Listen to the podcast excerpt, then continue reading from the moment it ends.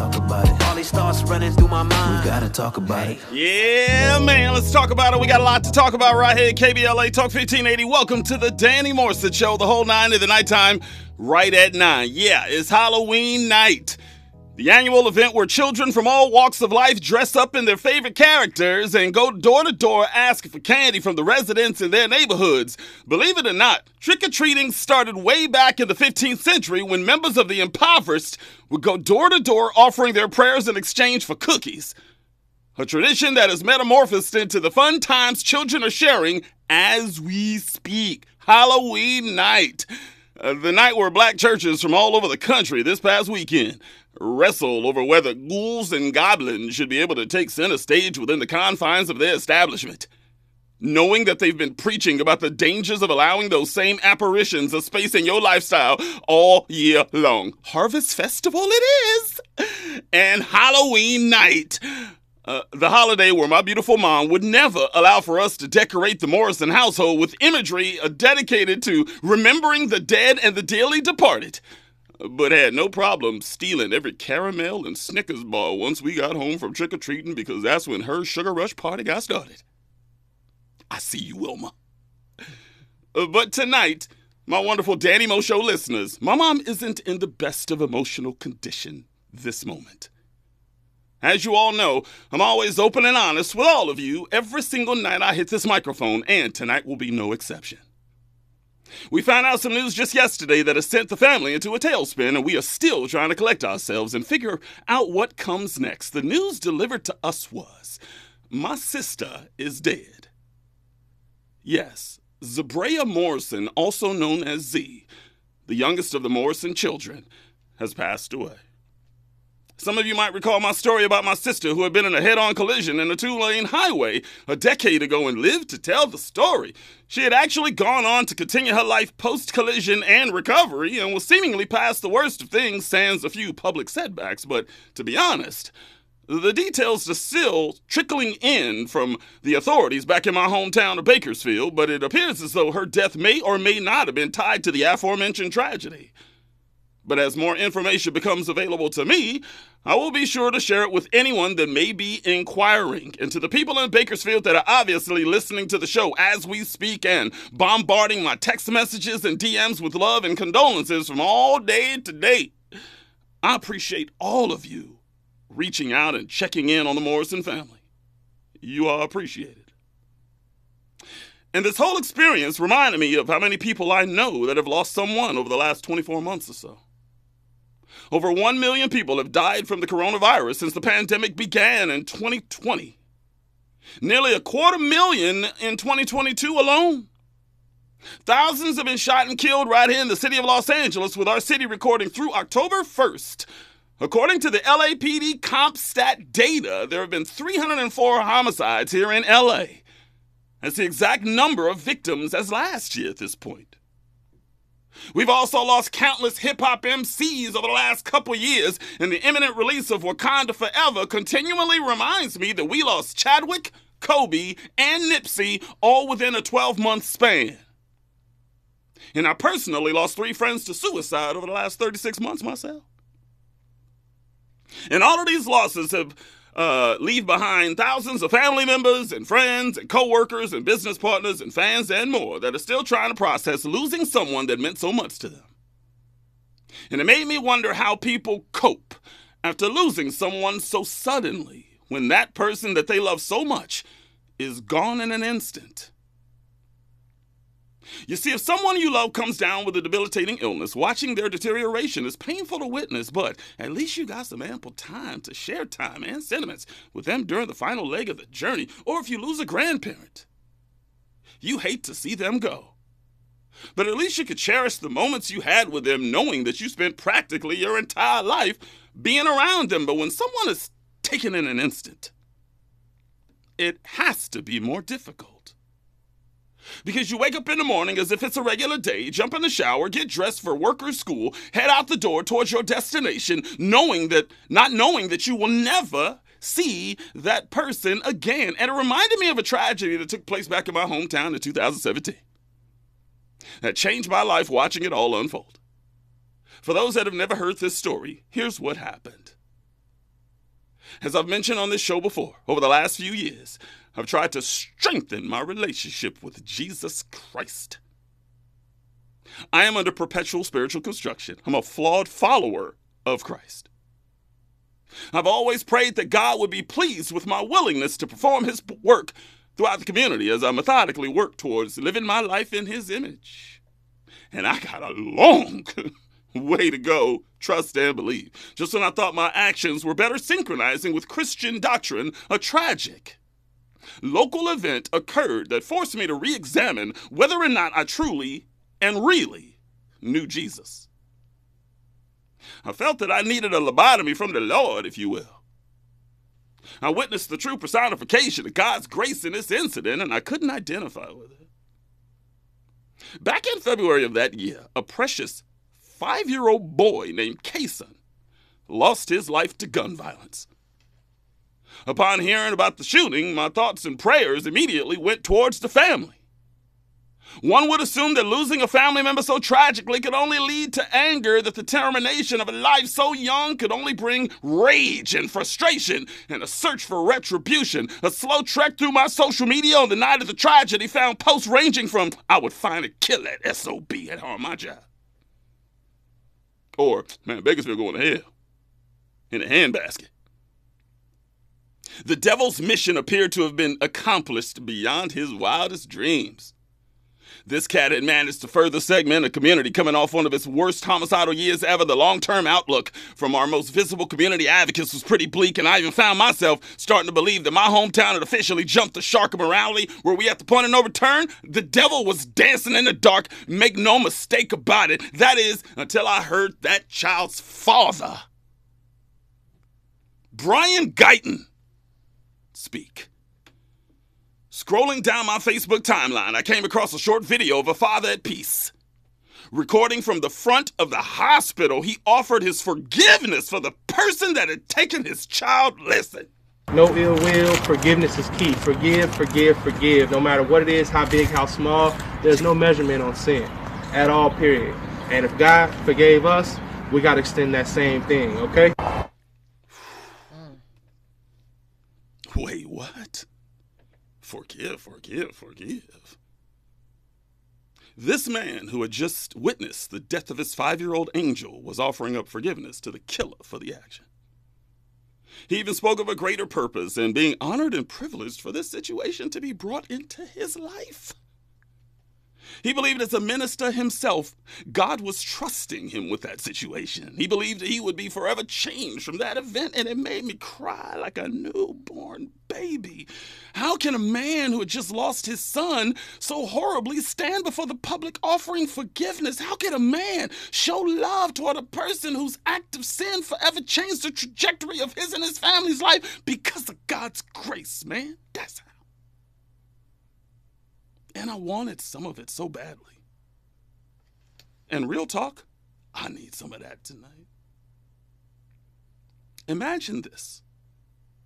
You're going about your everyday life. Your child is healthy and happy. You envision him graduating, going to college, establishing a great career, meeting the love of his life, and producing for you some beautiful grandbabies, huh? And someone takes him away. The thing you hold nearest and dearest to your heart. Chances are high that your heart would turn black with fury You'd be facing night after night crying in a fetal position. You start to question the direction of God's plan, maybe even start to question his existence entirely. What this man of God showed me is that God sends us inspiration by means of his angels. And that beautiful little boy was an angel incarnate. As a matter of fact, we got that audio? Okay. A month later, he was interviewed by the local news and gave a powerful message on what types of people are needed for us all to change our respective communities. I don't have that audio. I'll see if I could get it to you later. You want to give it a try? We'll, we'll try later. Okay. But uh, I want to thank that beautiful little boy, Kason, for and his father, Brian, for recalibrating the relationship between another little boy and his father me and Jesus Christ. Just when I thought I knew God, they both showed me and others that we really need to get to know Him. In conclusion, there was another black man that lost someone close to him back in August of 2021. Some of you might recall comedian Tony Baker's son, Syrian. Serene. Is it Serene? I think it's Serene, right? Being taken from this earth in a tragic car accident with his friends Jaden and Natalie. The car was involved in a high speed street race when it hit the one Serene was traveling in, causing the trio to be ejected from the vehicle. All three died of multiple blunt force injuries. And just like Brian Guyton, Tony Baker took to social media to give us all a little taste of God's grace from his standpoint, too, words that I immediately added to my lifelong lexicon. Listen. Times when you're grieving and people want to give their condolences and talk to you, I then have to relive everything again. Like if you call me, you haven't talked to me since I lost my son. Oh, I'm so sorry for your loss. This, that, and the third. This, that, and the third. How you feeling? I now have to go back into kind of recap mode, or just like I have to go right back there. So it's and you got to think you're not the only person that's calling me or contacting me. So it's just like it's a lot. So it's not it's not me like you know want to avoid the conversation or anything like that, but a lot of times when when we offer our condolences or like I'm sorry for your loss and like you know when we were we were doing fine for the day and then you come in like oh and man it was just it's so now we going right back into the into the place that we're trying to that we're trying to dwell in and deal with in the best way we can in order to make it through each day. So when people have lost somebody super close to them, we, we know you care. We know you care. You come in with the hug, you linger in the hug, but we after that, you can just let them have the floor. Mm. If the floor consists of them talking about something else, that's fine. If the floor consists of them being angry, that's fine. If the floor consists of them being at peace, that's fine. If the floor consists of them crying, that's fine. But let them control the floor and you just be there to support whatever they're doing. If they're laughing and joking, throw your jokes in and laugh as well. If they're angry, just be there to listen. You know what I'm saying? If they if they if they cry, just hold them real quick. That's all you got to do. Just just take their lead. Whenever you're dealing with people that have suffered profound loss, let them take the lead. As long as they're not hurting themselves. Let them have the floor. That's a word right there. I want to offer my condolences to anyone listening that has lost someone. They say that tears are God's gift to us are holy water. They heal us as they flow. It's okay to cry. Don't let anyone tell you otherwise. In conclusion, his word of advice to all of you that I've learned through the years and have adopted it as a way of life before you leave someone, always tell that person that you love them, man. Look them in the eye, kiss them goodbye, and always tell those people that you are inspired by how much you care for them. Because today could be the last day they walk this earth, man. It could. Or the last day you walk this earth. It could. And you would hate to be in a position where you never got to tell them how much you love them. Spread the love, share the love, because it's always expected of us from the man up above. But that's just me. Tell me what you think, LA. Have you also been impacted with a lot of death around you over the last few years? Have you lost someone recently? How did you handle things? Is this something that ever goes away? And should we even want it to?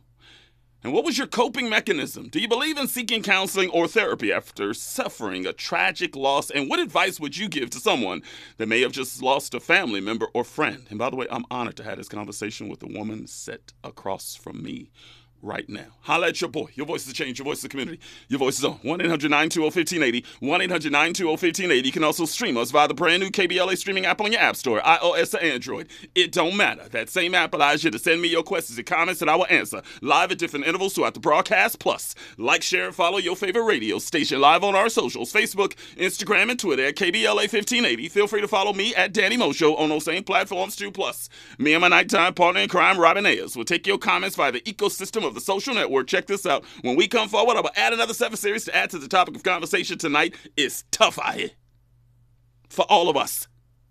We are only granted a hundred years on this earth if we're lucky. And too many of our lives are being cut short these days, especially us black people. For various reasons. But we gotta find ways to cope. That's why the seven series tonight is seven words of advice for those who recently lost someone. Once again, it goes without saying that I'm not a doctor by any stretch of the imagination, but when we lose someone close, there are a few immediate actions I need to take and we all need to take to keep ourselves sane in this crazy world. I will share them with you tonight. Add to the conversation with your phone calls when we come forward. Welcome to the Danny Morrison Show on Unapologetically Progressive KBLA Talk 1580. We got a lot to talk about. Let's ride. From Bakersfield to Los Angeles. From middays to nighttime. Like George and Weezy, Danny Morrison is moving on up at KBLA Talk 1580. 1580. Real talk, real time, the gospel truth. You're listening to the Danny Morrison Show on KBLA Talk 1580. Now, I'm not here to tell you how to think, but I am here to tell you what to think about. We black in the spot. Another episode of the Danny Morrison Show, KBLA Talk 1580. First on the scene, so fresh and so clean. Let's check in with the queen. Nah, I mean, hit it at it. Come on, let's go. What we got? What? Your queen. Who's also cheating on me again. I saw you and old Eric Bellinger. I said, yeah, she just ragging him up. Her bedpost is like so many notches. Cut that out, Danny. I'm just saying. How you doing today? I'm doing well. Thank you so much. Yeah, you're right. I definitely had a time. Mm-hmm. we had a time. Just giggly. I said, you know what? I'll step away for one minute. Who's the next man gonna come up in there and just woo my lady away from me?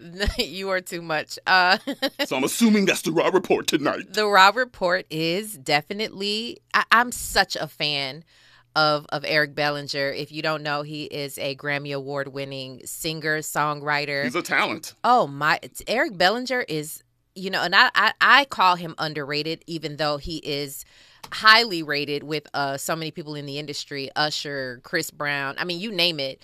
He's the one who started that Tiny Desk challenge. Matter of fact, I remember you said that Brandy is your favorite singer, favorite singer. Mm. That's true with Eric Bellinger too. I bet. Mm. I bet if a lot of these male R&B singers said, "Who's your favorite singer?" His name would come up.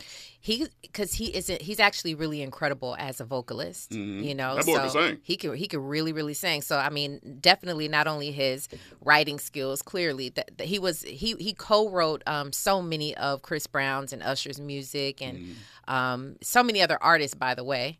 I, I had a, a, a, a playlist going on of Eric Bellinger, and I was just like, man, he's worked with a ton of people. Mhm. So anyway, um, we got a chance to talk about that spirituality, um, family, a lot of different things. So that'll be on the Rob Report tonight. He knows how to make a lovemaking song, doesn't he? He he he, he does he he does that he does that yeah. Eric Bellinger. little, little bit of love making music from Mr. Eric Bellinger. I can promise you that. Make sure you guys checking that out. That's the Rob Report coming up. Don't forget in the third hour, we might bring you a few more of the Upon Further Review clips that you all have sent us on the past few days. Clips that extend the conversation on some of the topics we've touched on recently on the Danny Mo Show tonight. The first clip is from Chamillionaire. Have y'all seen that video?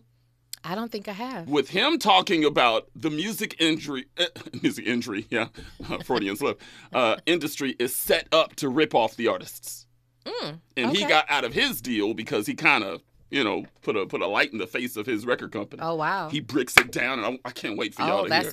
good. Okay. Fantastic. The second clip is from an avid listener named Maya May. I see you, Maya. Appreciate you. I believe she's still with the Lincoln Project. She had a clip with a gentleman named David Pepper who was illustrating how we need to raise hell when something is amiss. Fascism and authoritarianism is becoming normalized in this country, and he makes a great correlation with something that we used to raise hell over, but it became normalized. And he breaks it down with a great illustration. Hmm. I'm gonna bring you that. And the last clip is still regarding braids. I was gonna do it last week. I was on vacation and I was showing off, you know, showing off my braids. Wasn't no thirst trapping or nothing. Shut, shut, shut your yeah, mouth right. Yeah, right. right now. What more do you want? Say, what more do you want from me? A woman sent me this clip after seeing my hairstyle on Instagram and uh, told me that the style I wear holds historical significance. Her words. So, uh, all the way back to our beloved enslaved people. Pretty interesting, but is it true? I'll bring you that as well. Upon further review clips, all coming up in the third hour after the Raw Report. In the meantime and in between time, make sure you like and uh, follow us on all socials. Like, share, comment. Most importantly, tell your friends and family. Do the same Facebook, Instagram, and Twitter, and YouTube too. Also, remember to download our KBLA app to gain even more access to us. You can stream KBLA live. You can use the open mic feature to speak about whatever you want to talk about, and we just might play it over the air. That's the new KBLA app exclusively from KBLA Talk 1580.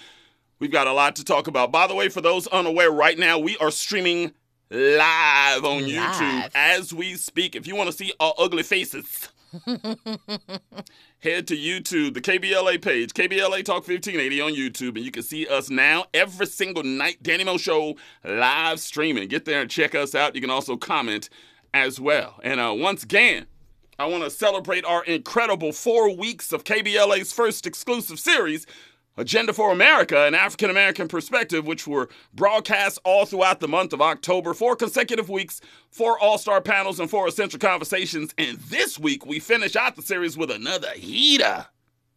Heater, Agenda for California, an African American perspective, moderated by KBLA Talk 1580's own Chief National Affairs Analyst, Dr. Nii-Quartelai Quartey, host of A More Perfect Union every Sunday from 10 a.m. to 12 noon on this very network. His amazing array of guest panelists include Shirley Weber, California State, California Secretary of State, excuse me, uh, Holly Mitchell, chair of the LA County Board of Supervisors, Isaac Bryan, California Assembly member of the 54th District, Laphonza Butler, president of Emily's List, Tony Thurmond, uh, California State Superintendent of Public Instruction, and Paul Henderson, director of the San Francisco Department of Police Accountability. Black excellence is abound, mm, man. Mm-hmm. This Thursday, November the 3rd, 7 to 9 p.m. For more information, head to the KBLA socials for downloading information to get caught up on the best conversations concerning Black America in the country. Wherever you listen to podcasts,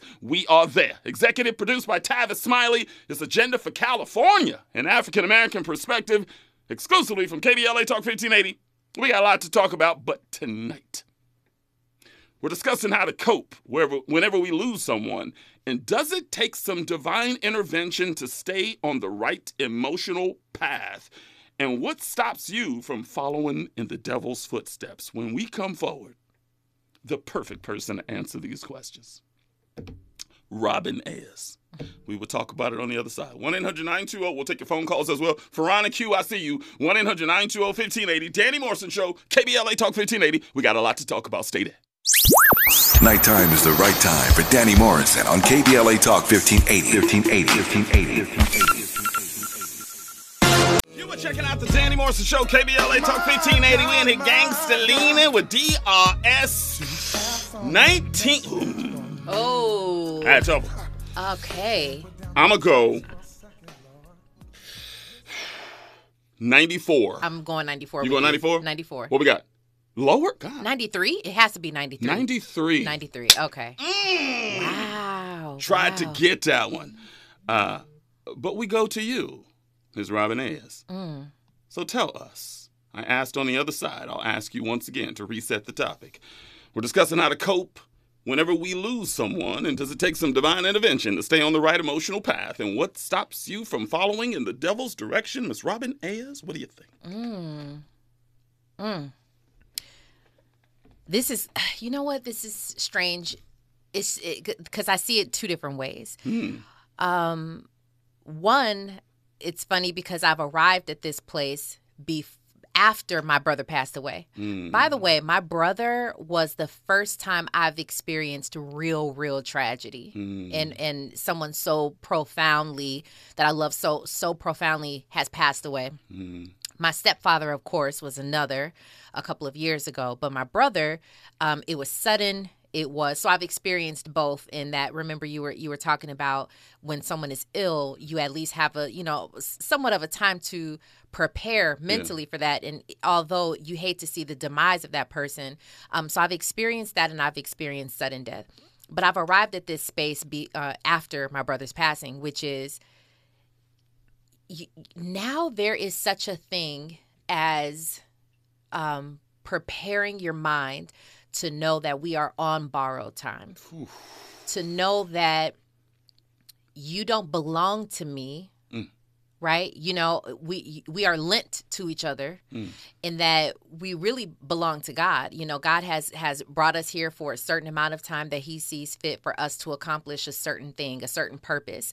We get attached. I mean, this kind of goes back to relationships and things that we talk about. Mm-hmm. That actually that that relationship is not just, you know, man and woman, wife, husband. It's not just that. It is actual like siblings and and friends and mm. parents and everything. We have a tendency to take on this ownership of people and mm. when you own something, it that's why it's hard for people to detach because you're like that's mine. You can't leave, you know, how dare you leave and it's it's a um you know, it's a it's a sort of entitlement sort of ownership thing there. But if we just understood that all of us are are operating on borrowed time, all of us are are here to fulfill something in our own lives. Our journey is hours and hours alone. So whoever we uh whoever's in our lives, it's like a privilege to be with you for that amount of time Word of the night right there. It is honestly just a pri- so that's how we have to treat people. We have to treat people like it's a privilege to sit with them to speak with them to hug them to to to encounter them every single time that we encounter them. Mm. And then anything past that is really a blessing. And so if we begin to to live in that space in our mind when it comes to everybody that we deal with especially those who, who you love mm. Then not to say it won't be painful, not to say that you won't still grieve the process.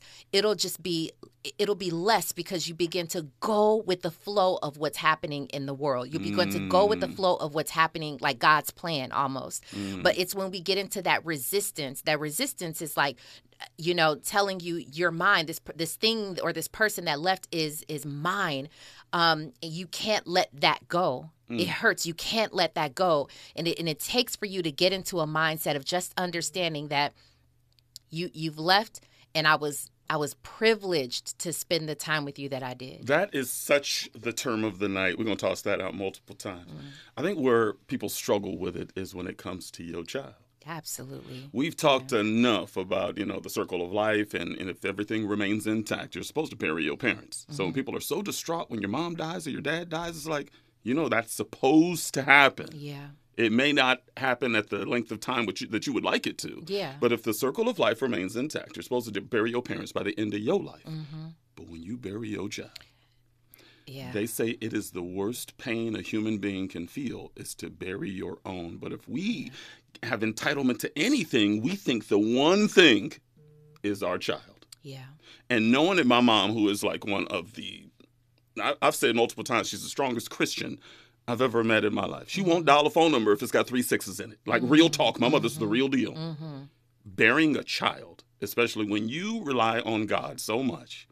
I don't know how moms and, and dads too make no, but moms that gave mm-hmm. birth to these children, I don't know how moms cope when they bury a child they gave birth to. Yeah. Well, I mean, I've I've I've seen it firsthand. And I'll never forget my husband Robbie telling me, he said, Your mom is the strongest woman I've ever met in my life. And so he then was able to see where I get my optimism from, my positivity from, and uh, you, coping. Coping is one thing. The healing process is another, right? Coping to me is like you're dealing with it, and not that it's wrong because you you have to cope with different things, Right, right? right. Um, what my mom has shown me was something different. Now, either she's put on a very good show, or But that's part of it too, right? um, I, Sometimes you got to put on a brave face, right? I don't think with the ones you really love. Okay. I don't think with the ones who are truly closest to you that you that you have to put on. Okay. I don't. I think we should all be able to at least let our our our hair down with the people who are closest to us, right? Um. So I, I'm not sure that that that she's put it on a front, but she's experienced her brother's death. My aunt and my and my mom, uh, their brother also passed away, and she experienced her son's death. And so, uh, and then my grandmother, of course, experienced her son's death, right? And so it, it's sort of that that you know. I, I, I hate to say it, and I, you know, I'm I don't believe that it's like a generational thing. I don't believe that, but I saw how my mother handled. I was sitting there right there with her when she got the news about my brother, and we both, you know, were holding hands. And I, and of course, it's a shock. It's something you don't want to hear. It's uh, something that you'll have to deal with. But to see her go from that to in a, a week or two weeks time be back on her feet back at work be you know not not happy but you know she there's a sense of like a, a healing and a um and and what is the word when you're going with it um Acceptance. an acceptance Yeah. acceptance Yeah. that's i think that's the word Which is number one on my seven series. We'll get to in a second. that's here, so good i think that's what it is you, you have to accept it, Sap. yep Because you play the whole shoulda, woulda, coulda game in your head a million times. What if I had just called him? What if I kept in contact? What if I, and it's like if you Mm-hmm. you will drive yourself bananas if you live your life that way. yep And if you believe as I believe, you're gonna see him again. hmm Absolutely, absolutely, and just knowing that um, there was a purpose for your loved one being here, Mm. and you know maybe even a purpose when they are gone. Ooh. Yeah, someone told me that uh, when my brother passed, it, it, it's always stuck with me. That's a nugget. wow. You're gonna be nugget heavy tonight. I can tell. you done already dropped four of them, and we just started. One 800 1580 1 800 1580 When we come forward, I will give you the seven series for Ron. I'm trying to get to you. I'm sure we will. Danny Morrison Show, KBLA Talk 1580. We got a lot to talk about. Stay there. From Bakersfield to Los Angeles. Middays to nighttime. Like George and Weezy, Danny Morrison is moving on up at KBLA Talk 1580. 1880. Real talk, real time, the gospel truth. You're listening to the Danny Morrison Show on KBLA Talk 1580. Let's not even waste any more time. Let's jump right to the seven series. Andy, let's go. Come on. One topic, seven answers. Seven answers. It's time for the seven series on KBLA Talk 1580. We've got a lot to talk about. Seven words of advice for those who recently lost someone. We just talked about it. Accept it. I know that it's easy to roll it around in your head a thousand times and play the shoulda, woulda, coulda game with yourself, but that'll drive you insane. It happened. It's final. And the sooner you accept it, the sooner you can move toward healing.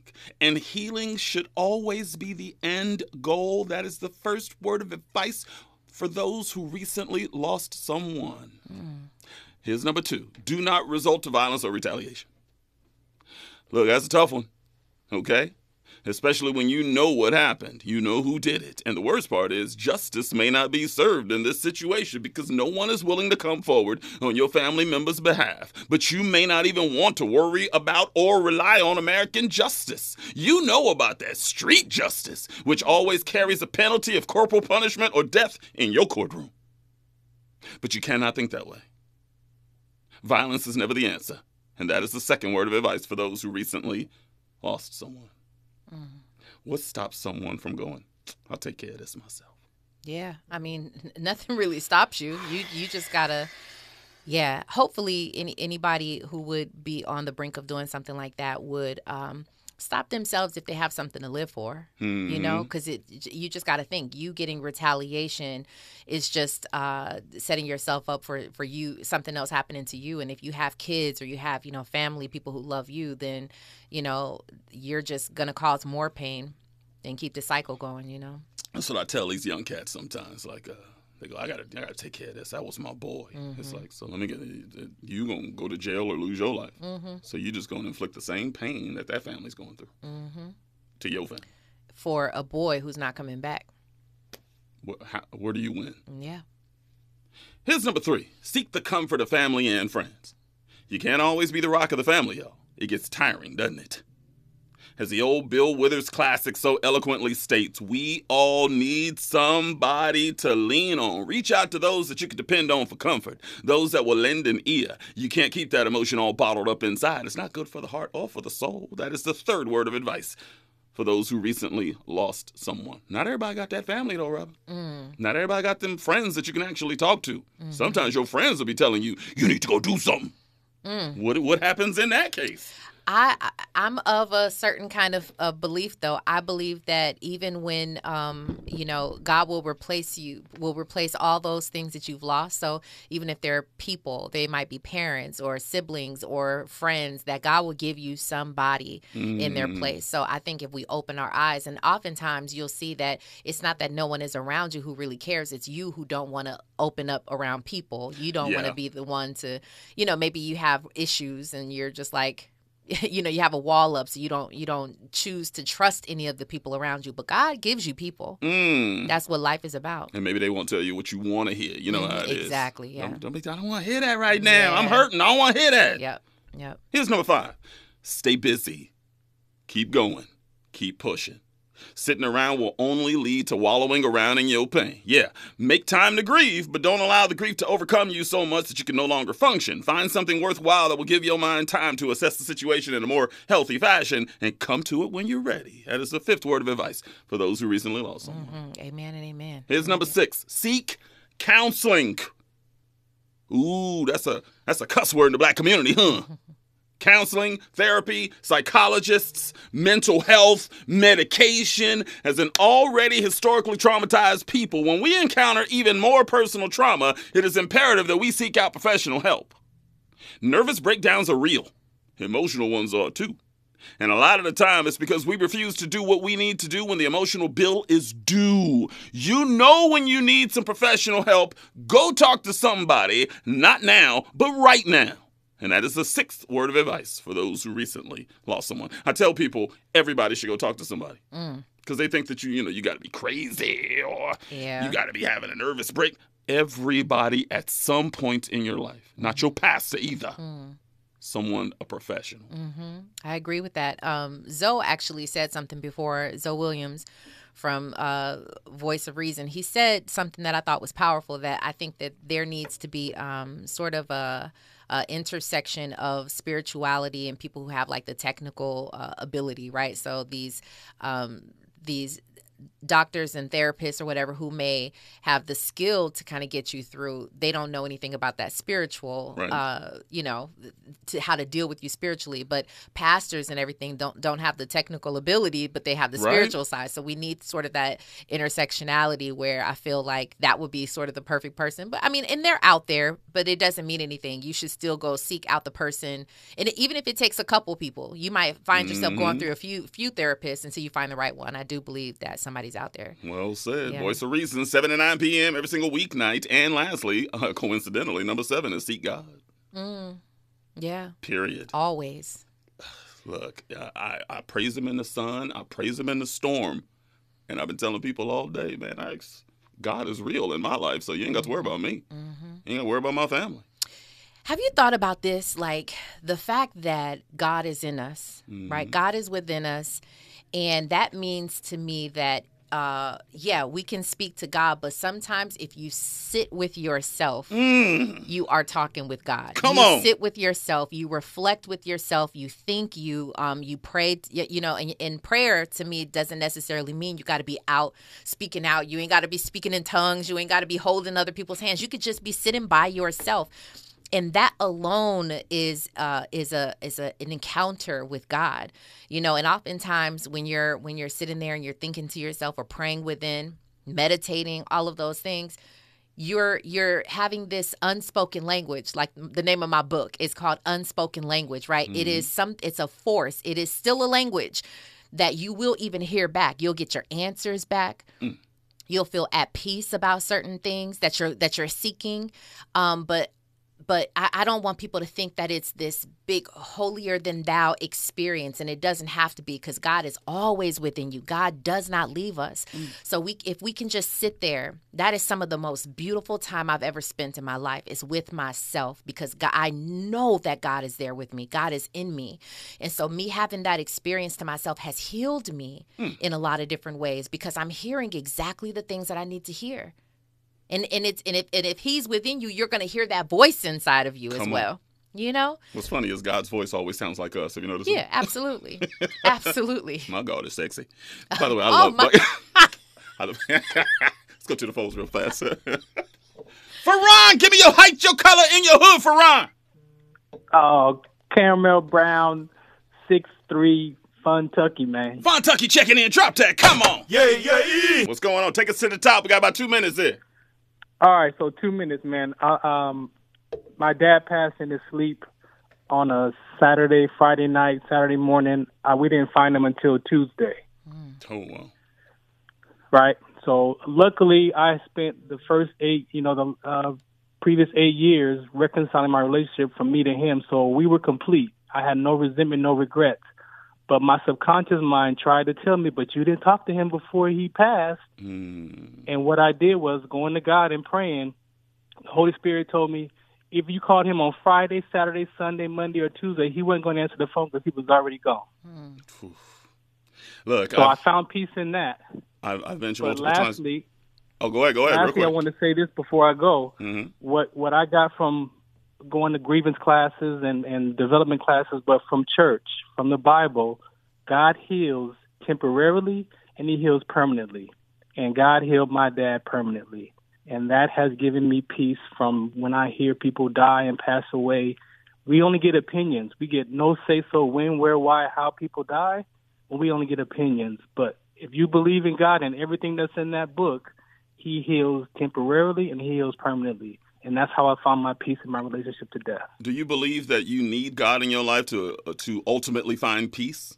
Can an atheist find God, peace? God is the God is the only person that can heal a broken heart. Education, personal development can help you find the tools, but God is the only person that can heal a broken heart. I appreciate the phone call, Ferran. Thanks for holding as long as you did. No too. I doubt. appreciate you. Thank no you, doubt, Farhan. no doubt. Thank you. all Robin, you buy that real quick? Mm. Only God can bring peace to someone's heart. I do. I do. Because um, anyone who does not know God or have that relationship with God can't reconcile those things on their own. They can't Mm. rec- You need God in order to reconcile that. And even if they don't think it's God, Absolutely. It's He God. there. it's God. Call it what you want. Mhm. He there Mhm. or she. right. Absolutely. News and traffic. Right. Sorry, Q. I know you didn't like that. I know Q didn't like that one. News and traffic right now. the Raw Report. On the other side, Danny Morrison Show, KBLA Talk 1580. We got a lot to talk about. Don't move. KBLA 1580 Santa Monica. I'm Mike Island, and Man, I tell you what, we be having all these conversations about R&B being dead and the whole nine, but we never give Eric Bellinger his props. Danny Morrison Show, KBLA Talk 1580. We cannot waste any time because we got a bomb interview right inside the Raw Report. Andy, drop it. Come on. You ready? Come on. It's the queen of royal badness. It's time for the Rob Report with Robin Ayers. Highlighting people and things you should know about. From entrepreneurs and entertainers to money and meditation. Robin's got you covered. Get out of here. Follow Robin at Robin Ayers. You're listening to the Rob Report on the Danny Morrison Show on KBLA Talk 1580. Robin's got a lot to talk about. You are inside the Raw Report. And you know what? I, as I always say, you guys, I'm so excited for my very special guest tonight, um, who is legitimately. No lie, one of my favorite R&B singers. Not just for I'm not saying that because he's in the building. Okay, I'm saying that because of his style, his lyrics, his tone, his vocal ability and so much more. Um He's also a family man. He's got a beautiful wife, talented wife too. Um, Two amazing young boys. And you guys know him, of course, from not only his many hits that I was just banging all at the house today too, uh, but also so so many artists that he's worked with, including Usher and Chris Brown and 2 Chainz and Fetty Wap, and the list goes on and on and on. Um, but he's also uh, releasing some new music, just released actually, Obsession with mega producer Hitmaka. Yes. Wow, wow, wow. Please welcome Grammy Award winning singer songwriter Eric Bellinger to the Raw Report. Hey. We in the building. In the building. How you doing today, man? Doing great. Happy, happy to be here for sure. Yeah, yeah, definitely good to have you here. And I wasn't lying, like you're legitimately one of my favorites. Thank um I don't know how you do it. I I don't you always be like, it's easy. I work hard at making it look easy. That's okay. a What, what is easy about what you do? Nothing.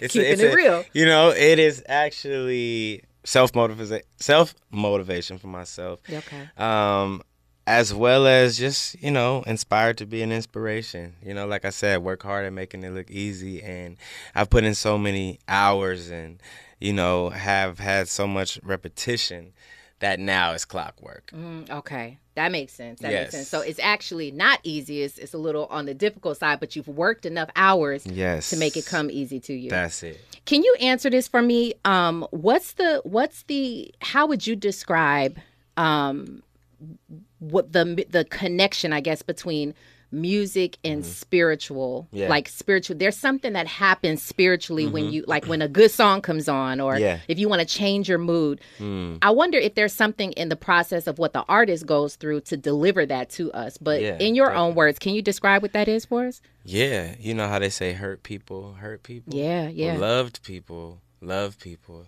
You know. Come on now, That one ain't as that one ain't as uh, prominent out there in the streets. but I'm here to tell you that you know I sing from a place of truth.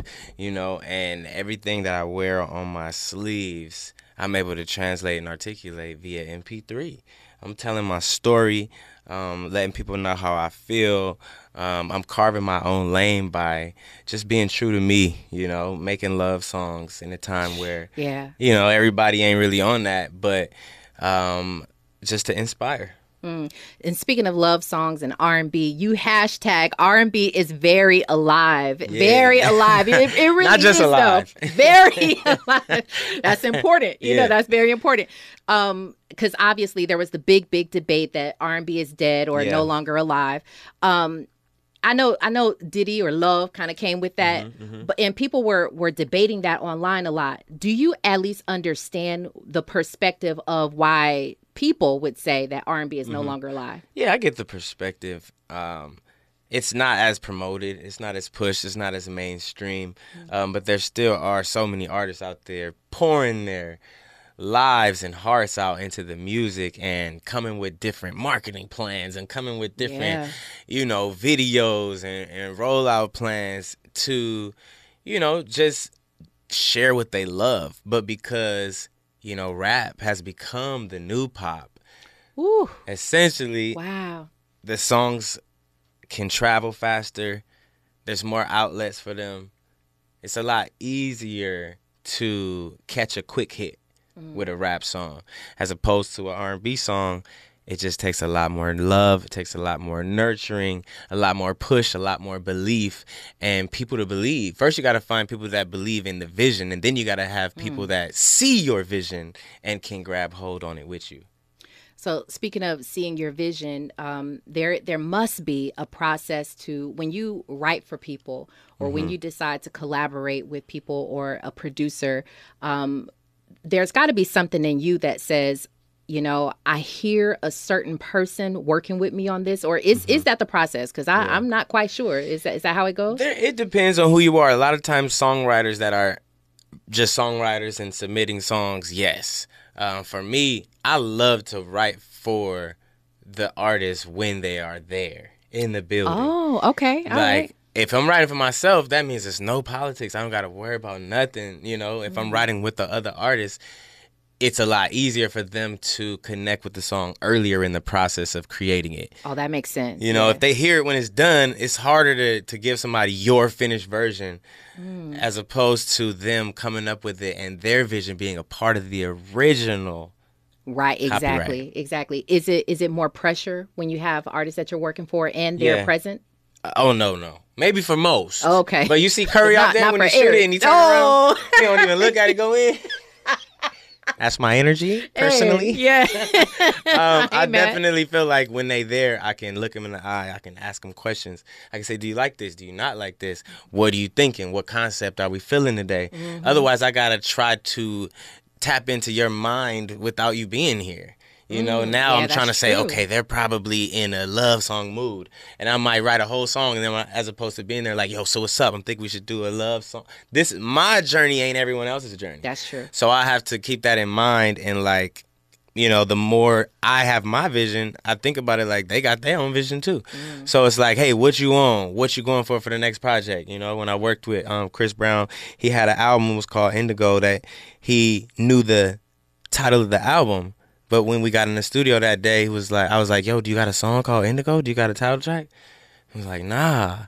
So I wrote a like, "Let's song do it." called Indigo and he loved it. But I would have never done that at my house or my studio by myself. Exactly. I would have just wrote a random song what I think, you know, he might like as opposed to he might need. Speaking of Chris Brown, he's got to be. I'm I'm assuming one of your favorites to record with. Definitely for sure. What's the the best memory you've had Yeah. in studio? Um, Is it just I I, I, Yeah, I need to know what the lot. vibe is like. Is it is it like Eric is like, listen, I gotta have the candles, I gotta have the incense nah, going. it's different. My studio, yes. I need candles. I need laser beam lights. uh, Oh, okay. I need great vibes in the air. And when I step into someone else's studio, I'm quick to adapt and become a chameleon Oh, okay. in their That's important. That's important. Yeah, it's like, okay, what we doing? Oh, that's oh, you playing Call of Duty. I'm not playing no Call of Duty in my studio. You know what I mean? But when it's when he's oh, I'm like, okay, cool. I'm respectful to it's his turn on the game, on the controller, and he's playing with people in London. Like Yeah. you know, it's a totally different um, atmosphere when working. But I think, you know, when you're in those situations, you have to be equipped and be able to to fight during whatever type of combat. Now that makes much sense. Uh, but speaking of Call of Duty, are you are you a, a, a gamer? I'm not a gamer. I'm a real sports athlete. Sports athlete. I like to play football. I like to play baseball. I like to run track, play golf, the extreme sports. You know, I used to skateboard. I like swimming, but getting it on the controller doesn't quite give me the same fulfillment. I feel that. Who who's your team? Rams, teams. Lakers, Okay. Dodgers. Oh, straight like that. It gotta be LA if you're from here. Anybody that's doing anything other than that, why are we even friends? I got to tell you, uh, last week I had uh, Clipper Darrell in here. Okay, okay, Clipper okay. Came Clippers is different. Okay. We can give you Clippers. We can give you Clippers too. Yeah, it's he just came LA, you know. representing. Angels.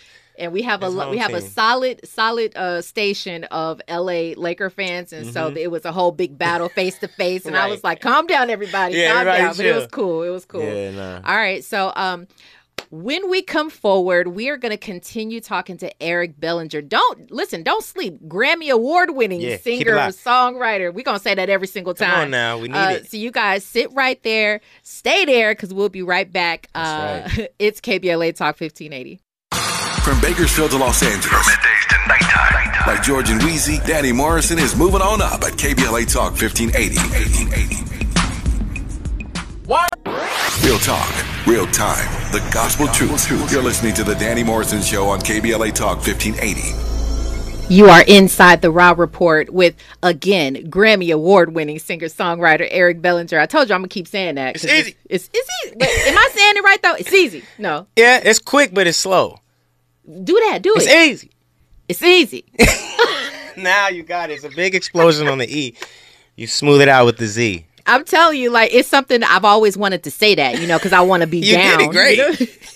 It was a, You telling me this in my face. As soon as you get in the car, you be like, yo, like, don't be doing me like No, that. that was You know what I mean? nice. I'm gonna keep it funky. I'm gonna give Okay. you, I would have gave you another tutorial, but you knocked it out. I appreciate you. I appreciate you. knocked it out. Listen, Eric, I know that um first of all, I got to give you props cuz I love the life that you lead. You are um, Yes. not only a- an artist and creative, but you have a, a whole beautiful family out here. Your beautiful, beautiful wife, La'Myia, Mhm. um, your two amazing kids, and you be straight representing. But I, I need to know is there such a thing as balance when it comes to your life? Because you Mm-hmm. Yeah. have a wife who is also in the entertainment field Mhm. and she understands, I'm, Yeah. I'm assuming, what a, from one creative to another. Yep. How is that balance for you guys? It's perfect. It really is. Like I think I've had my share of women that didn't do entertainment that maybe had, you know, another occupation. Mhm. And when it was time for me to get home at three in the morning, four in the morning, Yeah. it wasn't equating. It wasn't quite computing in their Right. minds,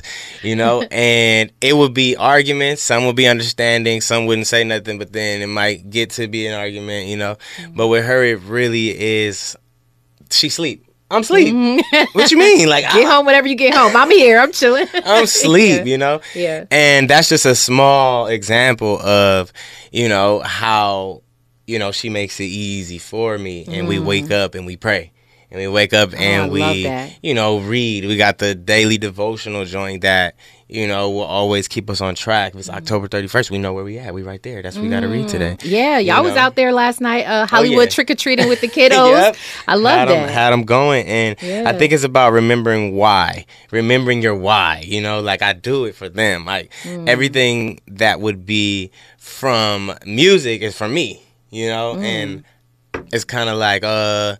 We'll get to that for sure, Yeah, as yeah. long as everything is good at home. So, you know, as long as my boys is ex- extremely happy to see me when I get home, you know, that lets me know that I do do a great job when I am there.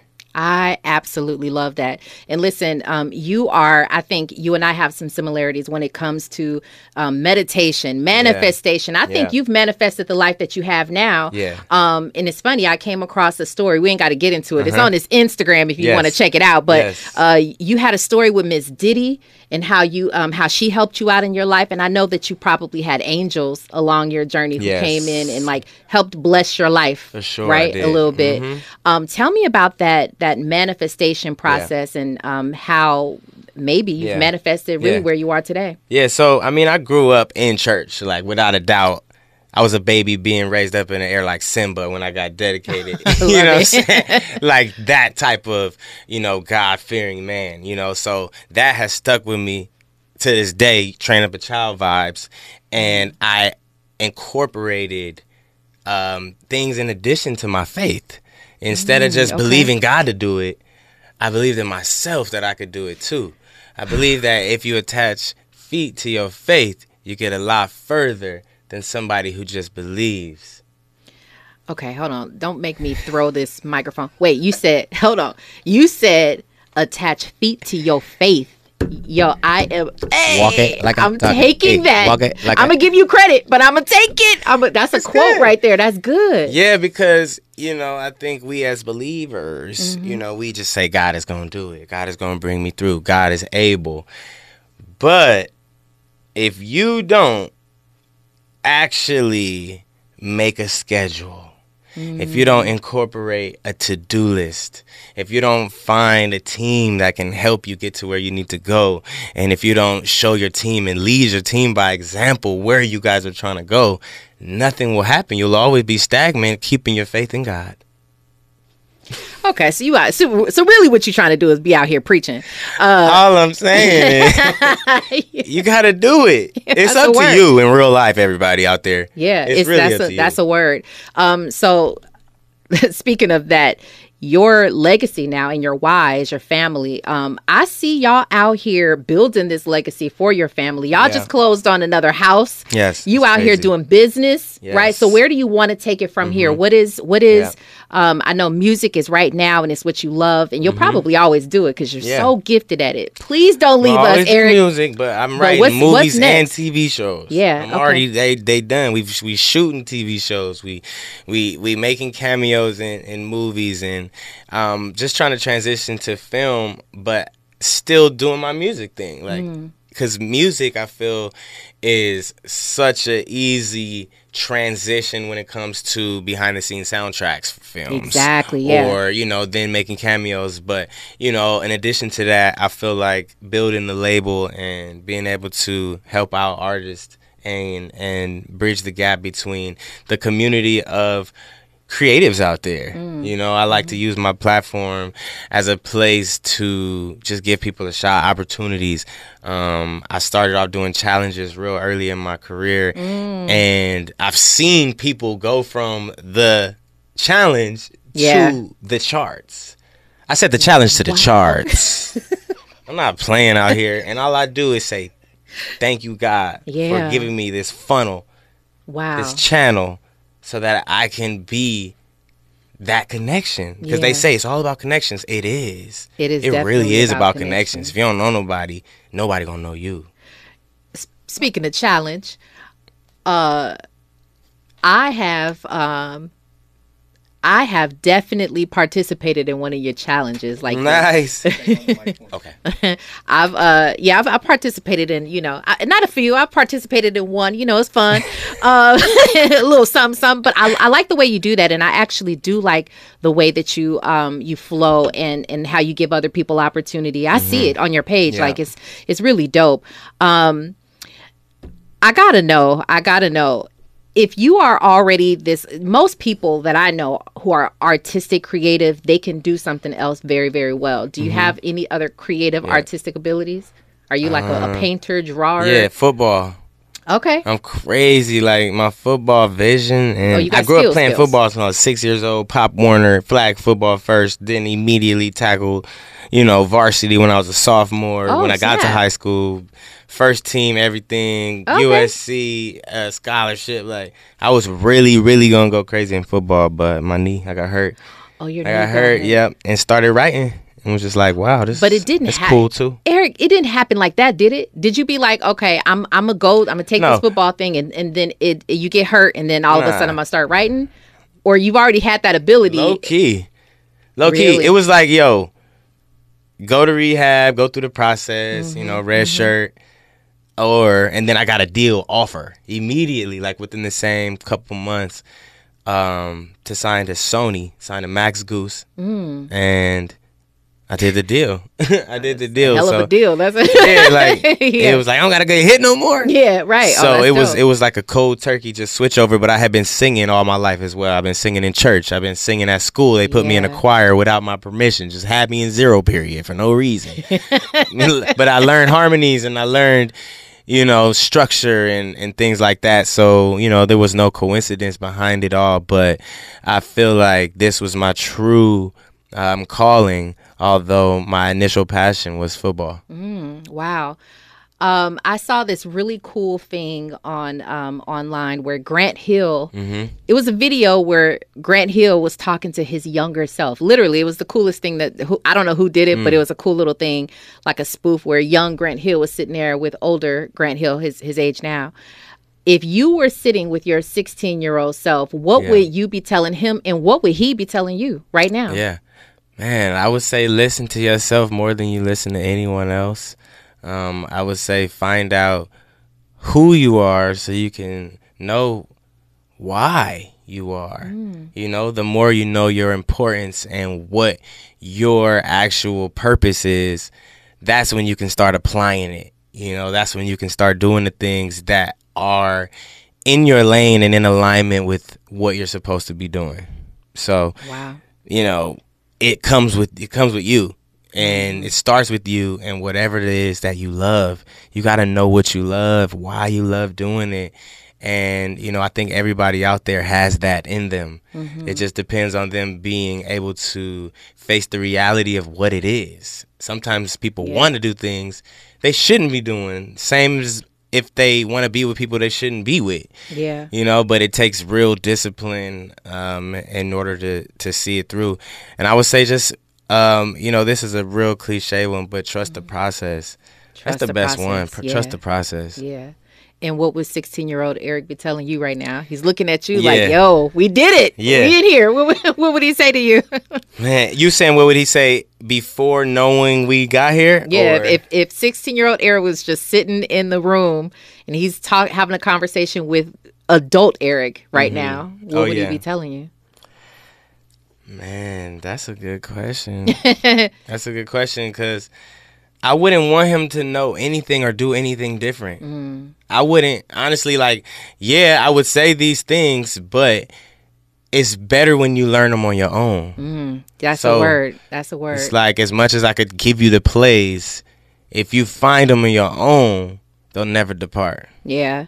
I used to when I was a kid, um, I used to have this this sort of like I call it this soldier in my mind that tells Mhm. me um, you know, it, forget everybody cuz you know it wasn't it wasn't easy as a kid. I used to be like, you know what, you to do it. You to you know what I'm saying, hype myself up, right? Mhm. And you to prove everybody wrong even though I didn't have a plan, right? Mhm. And so if if my 16-year-old self was looking at me now, uh, uh, probably a lot like you. I'd just be like, you know what, you you did that, and you trusted the process, and um, and I'm proud Yeah. of of where you came and all that you overcame. You Yeah, know what I mean? yeah. So um, it, it's it's it's hard out here in these streets, Yeah. but um, I have to tell you, Mhm. just looking at you uh, as a fan, really, um, that it's been a joy to watch your process, watch the journey, and I don't know that you have like favorite times or uh, or anything like that, but do you feel like all right, this is this is this is the time right now. I've Yeah. arrived at a certain place. I think I've always celebrated my daily victories. Like cuz Okay, each yeah, each each obstacle is real. Like when you're an independent artist in real life and not Yeah. the kind where that's just what you say. Mhm. when you're really your own um financial department slash, you know, all of these different hats. It's like if I had told myself all of the things that I've I don't even know if anybody would do it. Exactly. I so it's like I don't want to scare you away, little E. I honestly don't, you know, because it took me so long to get here that it's like if you focus only on the end goal, then you'll never enjoy the destination. and You'll never you- enjoy the journey. it ha- you have to be it has to be revealed to you one step at a time so it's Yeah. like you so you have much. the, the the guts to go and do it right It's too much. it's too much If you just look at it like, yo, okay, I want you to build this um, roller clo- roller coaster, and here go all the tools, and you're just looking at everything. ain't it's no way it's never gonna work Right. if you don't go to page one, page two, page step three. one right and step two exactly Not Step one on page oh, On one. page Step one. two on page one.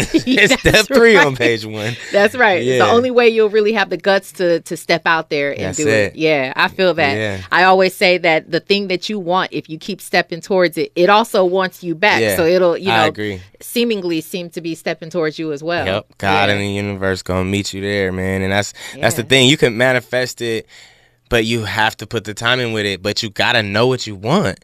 Anything that I want, that I really, really want, I know I can get. Anything. It doesn't even matter. You High, sounding like low, me over here. You sounding like. Robin Ayers. so it's just about you know the time you're willing to take to put in and the, and the work you're willing to put in and just properly planning it like okay Mm-hmm. what do i have to really do to get that and you write it out and you know you tackle each one one at a time no matter what You are inside the Raw Report, and I hope that you guys are enjoying this super fire interview Fire. with Grammy award-winning R&B singer-songwriter Eric Bellinger. Listen, you can't go anywhere because the best part of the interview is coming up. Trust me on this. You want to stay right there. You are definitely inside the Raw Report. You are definitely listening to KBLA Talk 1580. We got a lot to talk about. We got news, traffic, and sports right now. Nighttime is the right time for Danny Morrison on KBLA Talk 1580. 1580. 1580. 1580. Are inside the Raw Report on the Danny Morrison Show. Listen, uh, we have to go back into this fire interview and finish this out because um, it's just that it's it's just that fire. I couldn't leave y'all hanging. We are gonna go back into this interview. And he's got a little special uh, something something for us at the tail end. So uh, let's go back into this. Uh, Andy, let's go. I always say that the thing that you want, if you keep stepping towards it, it also wants you back. Yeah, so it'll, you know, I seemingly seem to be stepping towards you as well. Yep. God Yeah. and the universe gonna meet you there, man. And that's that's the thing. You can manifest it, but you have to put the time in with it. But you gotta know what you want. Anything that I want, that I really, really want, I Mm-hmm. know I can get. Anything. It doesn't even matter. You High, sounding like low, me over here. You sounding medium. like Robin Ayers. So it's just about you know the time you're willing to take to put in and the, and the work you're willing to put in and just properly planning it. Like okay what do i have to really do to get that? And you write it out and you know you tackle each one one at a time no matter what it is. I promise you can do it So we only have a few minutes left with Eric Bellinger. Listen, you are inside the Raw Report, and it's and it's, it's so great having him here. Uh, it really Thank you. is. It's, Thank it's an honor to have you here. Um, you've collaborated with so many artists. Who who's next? Like who's Mhm. who's left? Man, uh, right? you'd like to? I gotta collaborate circle the block. I want to spin the block because a lot of people that I've written for, it's time to hop on my albums. So, Oh, come on, that's the word. so we pulling up on B, we pulling up on Usher, we pulling up on everybody, Yeah. and you know, just trying to make sure that the music that we created back in the day we can keep it going. All right, so this challenge that you created, this uh can, can you can can you are you willing to give us a little bit of the challenge, the the tiny desk challenge that you know we could do a halfway piece. a little bit we bit. need music. You know, I need the harps. No, it's a it, the harp. need The, harp is in the your mind. It's a, Can you play an air guitar? oh yeah, I got you. I got Yeah, I gotta see the violin she's playing. Right? the horrible violin I'm playing right now. Let me see. Let me see. Let me see. Let me see.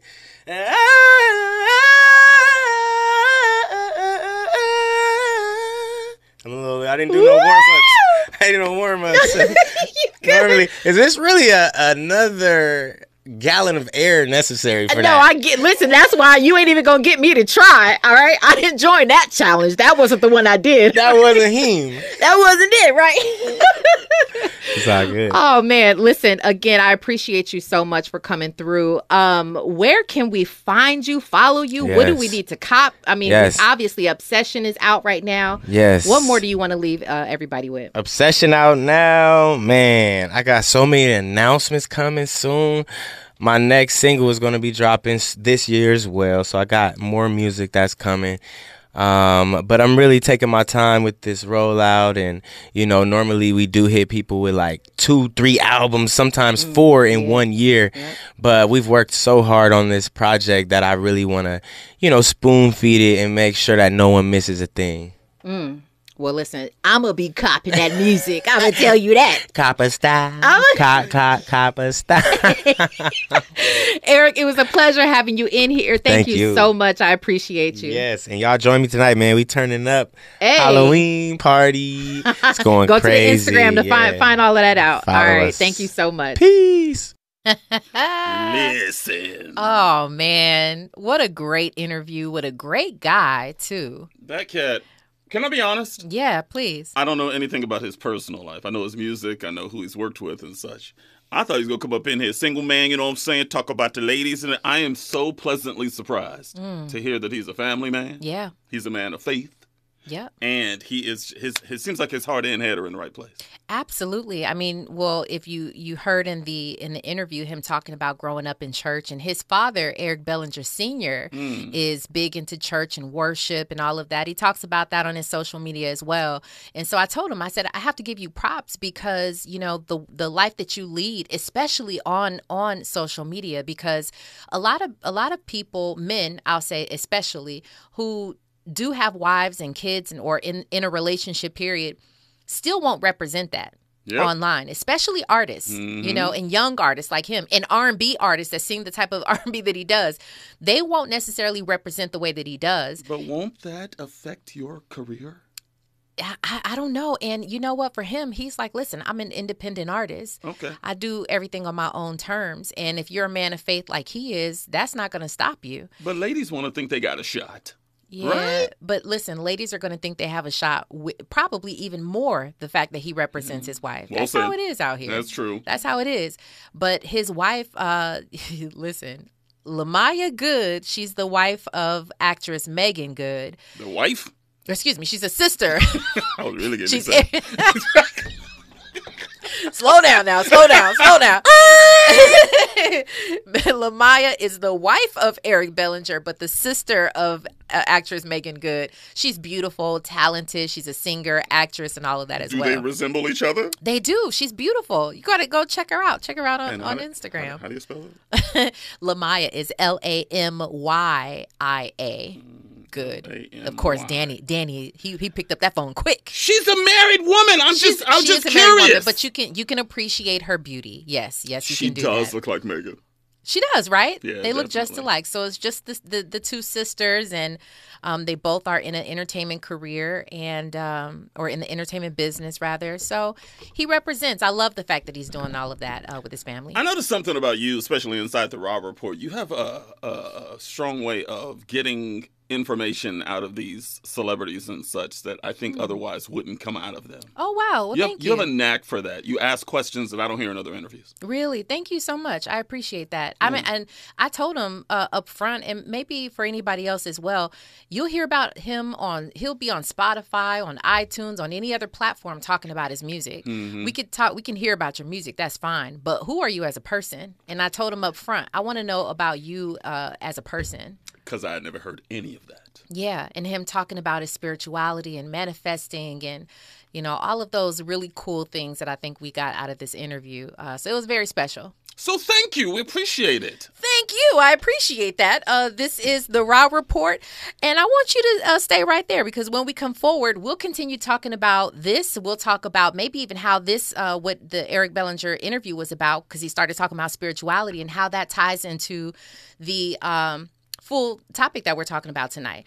So when we come forward, we'll do that and uh, a lot more. You're listening to KBLA, KBLA Talk 1580. Got a lot to talk about. From Bakersfield to Los Angeles. Middays to nighttime. Like George and Weezy, Danny Morrison is moving on up at KBLA Talk 1580. Real talk, real time, the gospel truth. You're listening to the Danny Morrison Show on KBLA Talk 1580. You are back inside the Raw Report. We are talking about Eric Bellinger. Just completed a fantastic interview with that cat, and a lot of surprises came out of that interview, right? It did. Um, one of my favorite lines that he said. Um, remember when he talked? I, I asked him what the connection of music and spirituality, uh, or just a what spirit? Maybe I'll say spirit, because spirituality you automatically assume. Uh, what God, religion, or you know things I like think I think religion when someone says they're spiritual, yeah, but they're they're not really connected. Yeah, so I think I I was more so wondering what the connection is between music and spirit, Mm. our spirit, and how does an artist convey, or what is the process of what an artist will go through uh, for us to feel that connection and and a change. So when I'm having a bad day, or not even a bad day, because I, I rarely have bad days, but when I just need a, a uh, pump me up, you know, something to get me going, I, I'll put on some good music and it instantly changes my mood. It changes my environment. I'm happier. I get up, I start cleaning, I open up the blinds, you know. You put on Coco and, and Jon B. Hey, kicking it for some hey, time. you know, Boom, hey. digga, boom, digga, boom, digga. what you know about that? And Jay Z, don't forget Jay Z's on that track. Right. Um, and so he was he so eloquently talked about how hurt people. He said, "You know how hurt people hurt people. Well, loved people love people." Ooh, that's real. That was a bar. That was a bar, and I thought how special that is. That uh, you know, so many times we hear R and B artists, especially, take their pain and put it into a song, which is true. Which is why so many people love Mary J. Blige, especially when she first came out, because you felt her pain. She was able to convey her Mm. pain. But think about the people who love people because you've been loved and how that must come through and attract to change your mood and change your environment. Can they convey pain if they were always loved, though, and vice versa? I don't think I don't think so. Yeah, I don't think, think you so have either. to be able to experience. I, I heard a um a young a young kid at one point.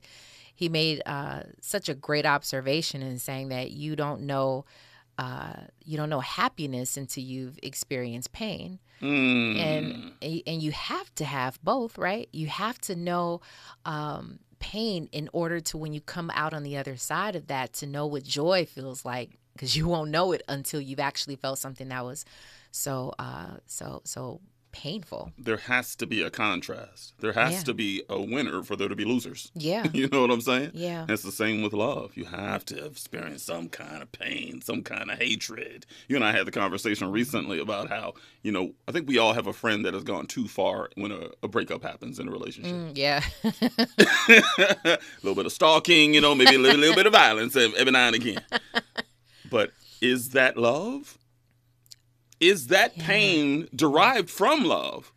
Or Ooh. you know what I'm saying? Like that's what's so beautiful about R&B and love and love making and music and whole nine. yeah I think we all have our own definition on what it all is. I think so too. I think um I think you know it's funny I, when, when you ask that question I have there's a quick very quick story. oh wait a minute! Is the story time? It's been story time with Robin in like a couple weeks.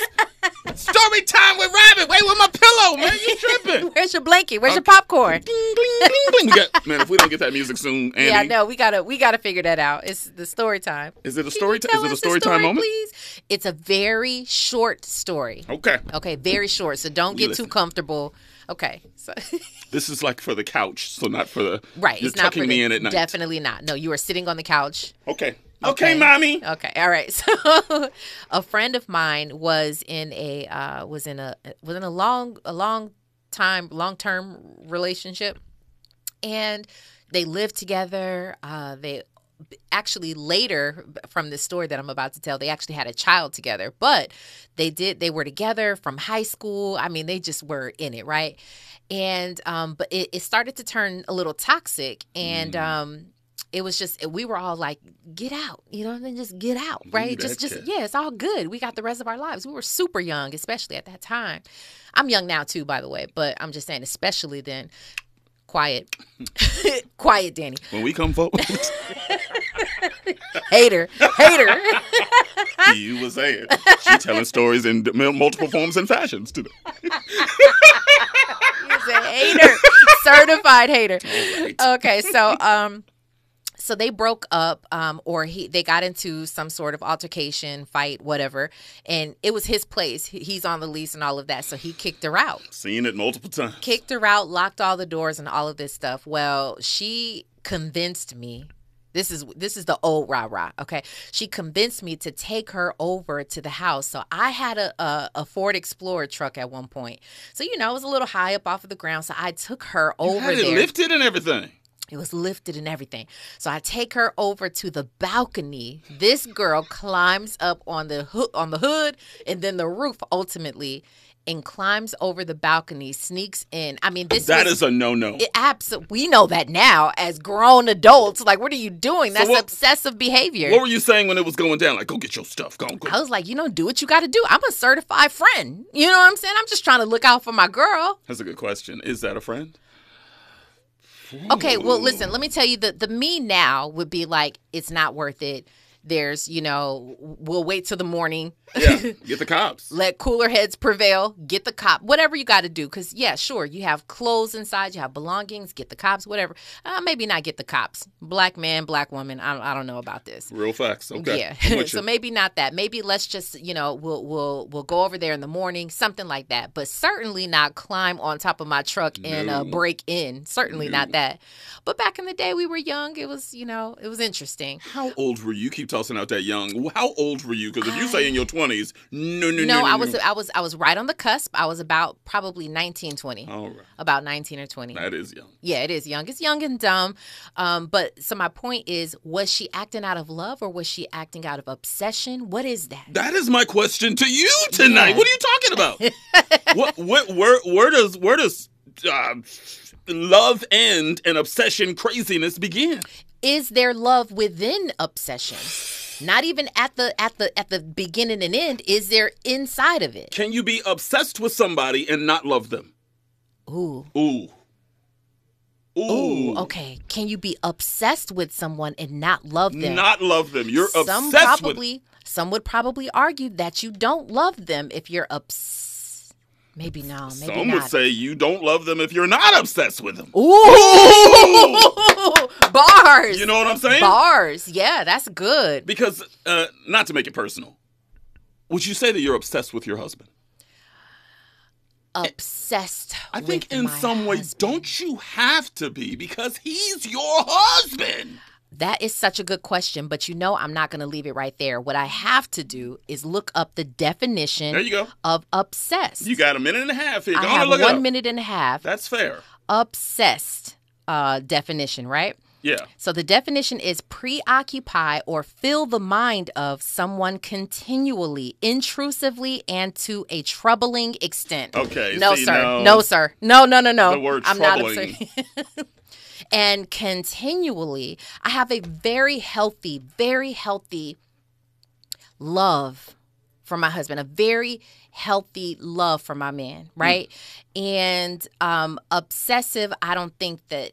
I- would actually hate to be obsessive because I think anything be anything that you are obsessed over becomes an idol, and anything that's an idol becomes re- you replace God Come on. with idols. Real talk. That's true, right? So I can't I can't put anything up I can't be obsessed over anything because that becomes an idol. I, I can't do that. What was the name of that Laker? I'm trying to remember his name. His name Oh. was Doug. What was his name? Oh no, I don't know. Andy no what I'm Doug Christie. Oh, Doug Christie, Jackie Christie's husband. Oh, so you know Jackie. Yeah. That's obsession. What she would claim is just all love. They get married every year. They're still together. They get married. They have a wedding every they remarry every year. So what is wrong with that? If a woman is that much into her man and she says, I'm protecting mine. Ooh. We gotta talk about that on the other side. Okay. I love this conversation. I love it. That was your Raw Report. 1 800 920 1580. When we come forward, we continue this conversation. We got upon further review clips coming in. We got phone calls coming in. You inside the Danny Morrison Show, KBLA Talk 1580 right now. News and traffic. Check it.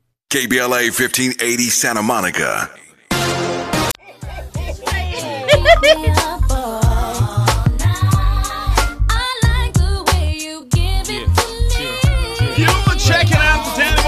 we keeping it real up here, make no mistake. Talking about love, talking about obsession. We'll reset the topic in a few. I love that song so much. That is going to be my song on the way home, probably about I don't know how long. it- I, I'm gonna play it maybe six times and then I'll be home. That's no, all right for you. no, ten, no, ten times. I I'll be can, home. I can play it once. so, um, talk about love and obsession. Once again, we'll reboot the topic about loss in a little bit. Uh, I want to appreciate this beautiful young lady across from me keeping my emotions in check today. I needed this kind of show tonight. But so if I get Janet, finally land her in my life. Janet Jackson is my woman. I've been in, in love and obsessed with Janet Jackson since I was a child. Yeah. Am I obsessed with her? Do I love her? Where, where, where, where's, what's the difference between an obsession and a love? And will it continue once I land her? I think that you love Janet now because of how long you had been obsessed with her. I think you were obsessed when you were a teenager, and obsession is to me how, like that definition says, continually. Like you had Janet posters on your wall as a teenager. Didn't so, see wall or ceiling. All with Janet, right? All with Janet. Or with ce- or ceiling. So you had Janet everywhere. That's an obsession. Um, I think you love Janet now because of you know how long you've had her in your life, so to speak, Mm-hmm. even from a distance. But I do think that the moment. In your dreams, of course. The moment It you, can happen!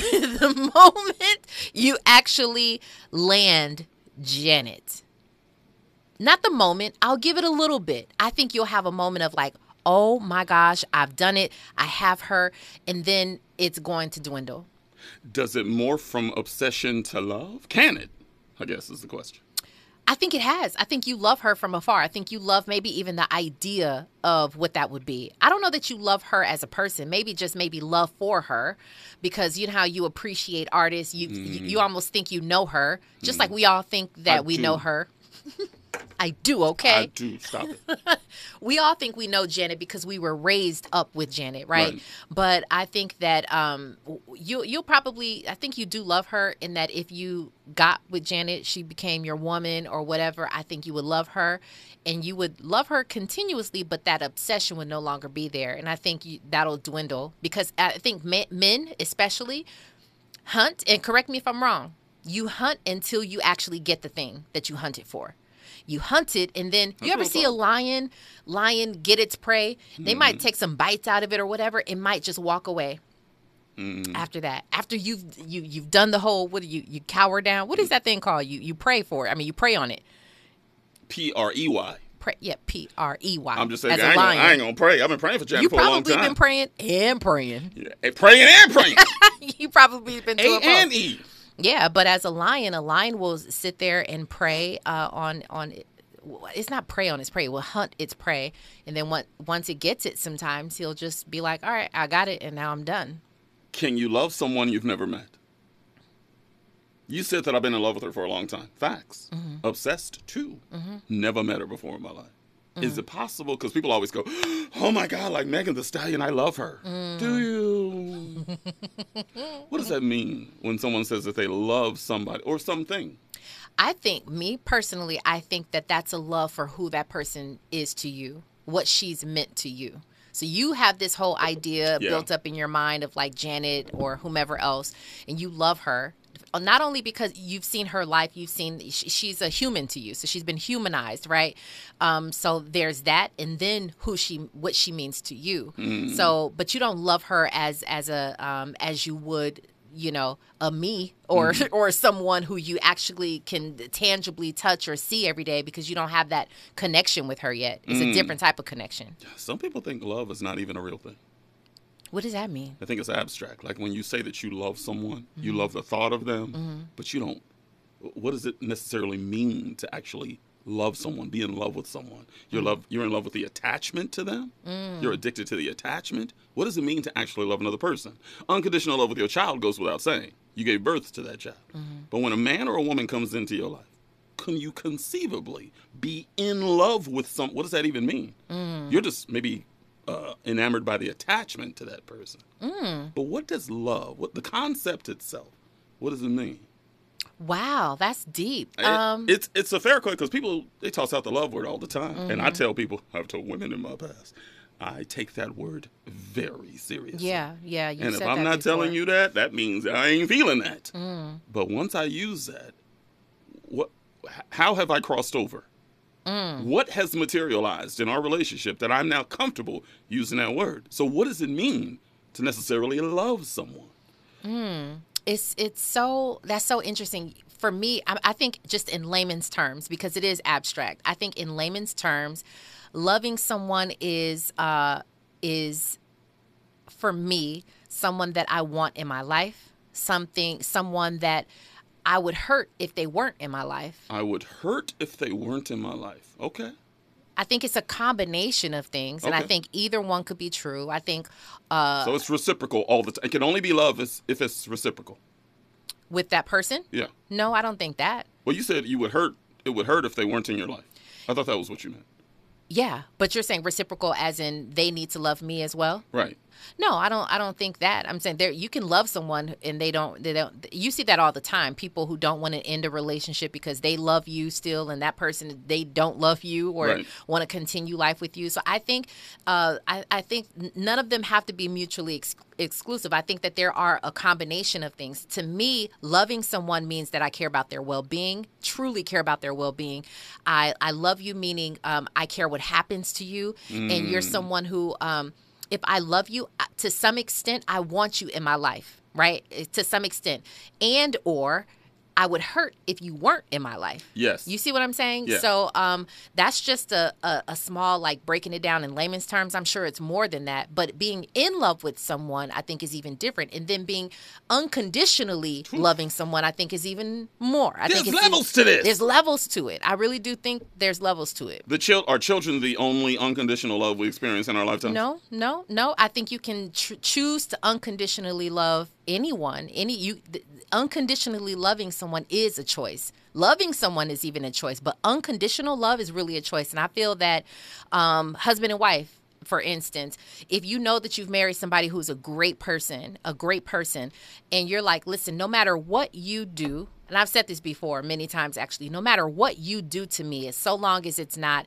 um, harming me in some way, you may hurt me. You may hurt me, you know, mentally or something like that, hurt my feelings or something. But if you harm me, that's different. So, uh, so long as you don't do any of that, we can work through all the other stuff. And I'm still going to choose to love you because you're a good person and I care about your well being and I still want to do life with you. But doesn't that thereby make it not unconditional if you're putting conditions on it? Would you, how break that down for me? Like you're saying right now, it's like as long as you don't do these things, my love for you is unconditional. Well, even those even are conditions. Well, no, well, okay. So let so let me break that down because you can still say how I feel is even if you did those things to me, I don't need I don't necessarily need to be in a relationship with you. I don't need to go throughout life Ah, anymore. We won't be with you. together, but I'll still love you. I'll still love you. I'll still love you. There it is, right there. That's very Yeah. good. Yeah. What was it Chris Rock said in his latest special? He said, uh, "Men, no, dads are the only ones who have uh, conditional relationships with their children. You have to Mm. give them something to receive love. Moms, different. It's unconditional. Even the pets, it's different. Dads, you have to be a provider or you got to show up to the basketball games. Uh, only with dads, that's true. You buy don't- that? I don't think that's true. I don't think that's true. How many times have you seen a kid who um, who realizes at some you know some point in their lives, maybe they're a little bit older and realize that their dad hasn't been around, and they're they're like, listen, I only wanted you around. Mm. I, I just I just needed your presence. I just needed you to be here, right? It's just your presence.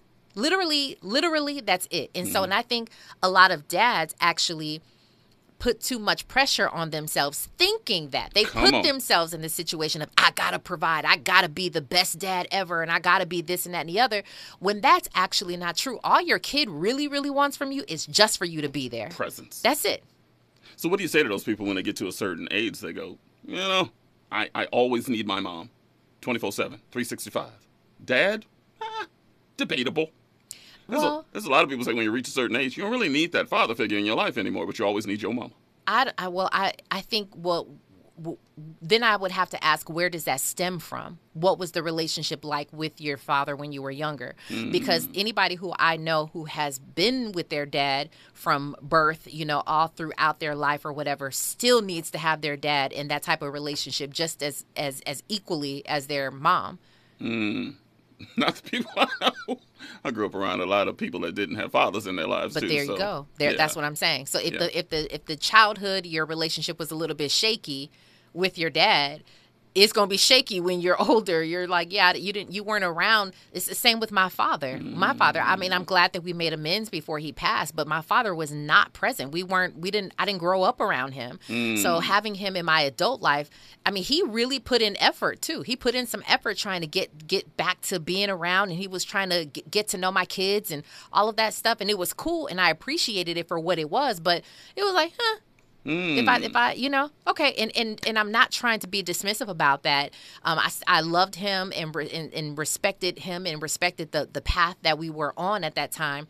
But you got to keep in mind, my whole life, my a lot of my adult life and my entire childhood, basically, you weren't around. We had not established anything. So yeah, in, in my in my adult life, I'm like, Mom, what's up? Yeah. How you doing, Mom? And and we got to check in with Mom. But my dad, it was like, if I talk to him today or not, okay, it's all, it's it's okay. But you know? did it make it easier? Answer on the other side, please. Uh, did it make it easier that you had a strong stepfather step in and take his place? It had to have made it easier, right? I shall answer that on the other side. 1 800 920 1580. 1 800 920 1580. Danny Mo Show, KBLA. Stay there. From Bakersfield to Los Angeles. From middays to nighttime. Like George and Weezy, Danny Morrison is moving on up at KBLA Talk 1580. Real talk, real time, the gospel truth. You're listening to the Danny Morrison Show on KBLA Talk 1580.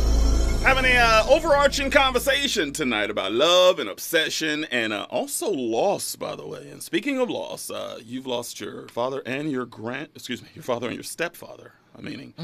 And uh, you said you finally made amends with your biological father before he passed, but you had a strong uh, stepfather in your life for years. Yeah. Doesn't make it easier as a child knowing it's like, you know, my biological, my biological didn't bother. Mhm. Couldn't care less because I Mhm. got a replacement right here. Does it make it easier? Uh, to a certain degree, I I'll say this. Uh, my stepfather, uh, Charles, he was he became the he became the reason that I know what a good relationship is. Right? He became the reason that uh, that I looked for something more positive because I didn't have an example, especially especially in my biological father. I didn't have that.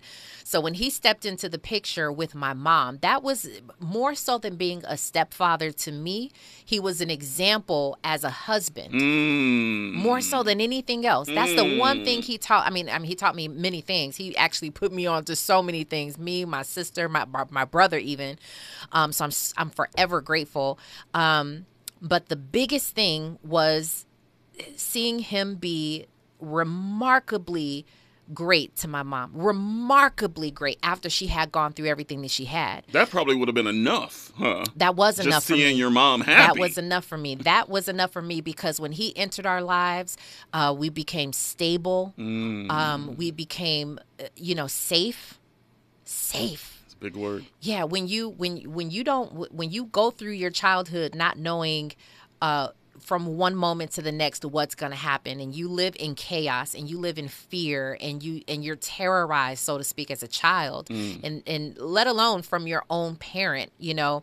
Um and then you find safety. Mm, mm, My mm, god. mm. There's I mean in peace That's powerful. it is it, it is honestly one of the greatest feelings ever so it's not that my stepfather uh, replaced my biological father when it comes to our relationship he didn't it, it wasn't that um, although he taught me so many things right he exposed me to a lot of things my my me and my siblings I'll say it wasn't just me but he exposed us to a lot of things it was more so just that he was such the best like father figure and husband figure ever that uh, came into our lives for my mom. It's funny you use that term replaced because, uh, you know, we know some brothers in our lives that, you know, their ex gets with a new man. And they Mm. always go, I bet my baby's better not be calling that fool daddy. He can't replace me. Mhm. Is a stepfather the replacement ever? I mean, I don't. I, he's filling a role, but can he replace a biological father? Yeah, I think I think in in technically speaking, right? Well, okay, so here we here we have the the I've seen I've seen some beautiful things happen when it comes to uh, fathers and and like biological and stepfathers. I've seen beautiful relationships form, but when you have a biological father that is either not in the picture, has passed away, or some In reason in jail, some reason that he's not in that child's life, and a stepfather comes in, and a stepfather I've seen some who who are like, listen, this is now my child. I'm going to raise you as such.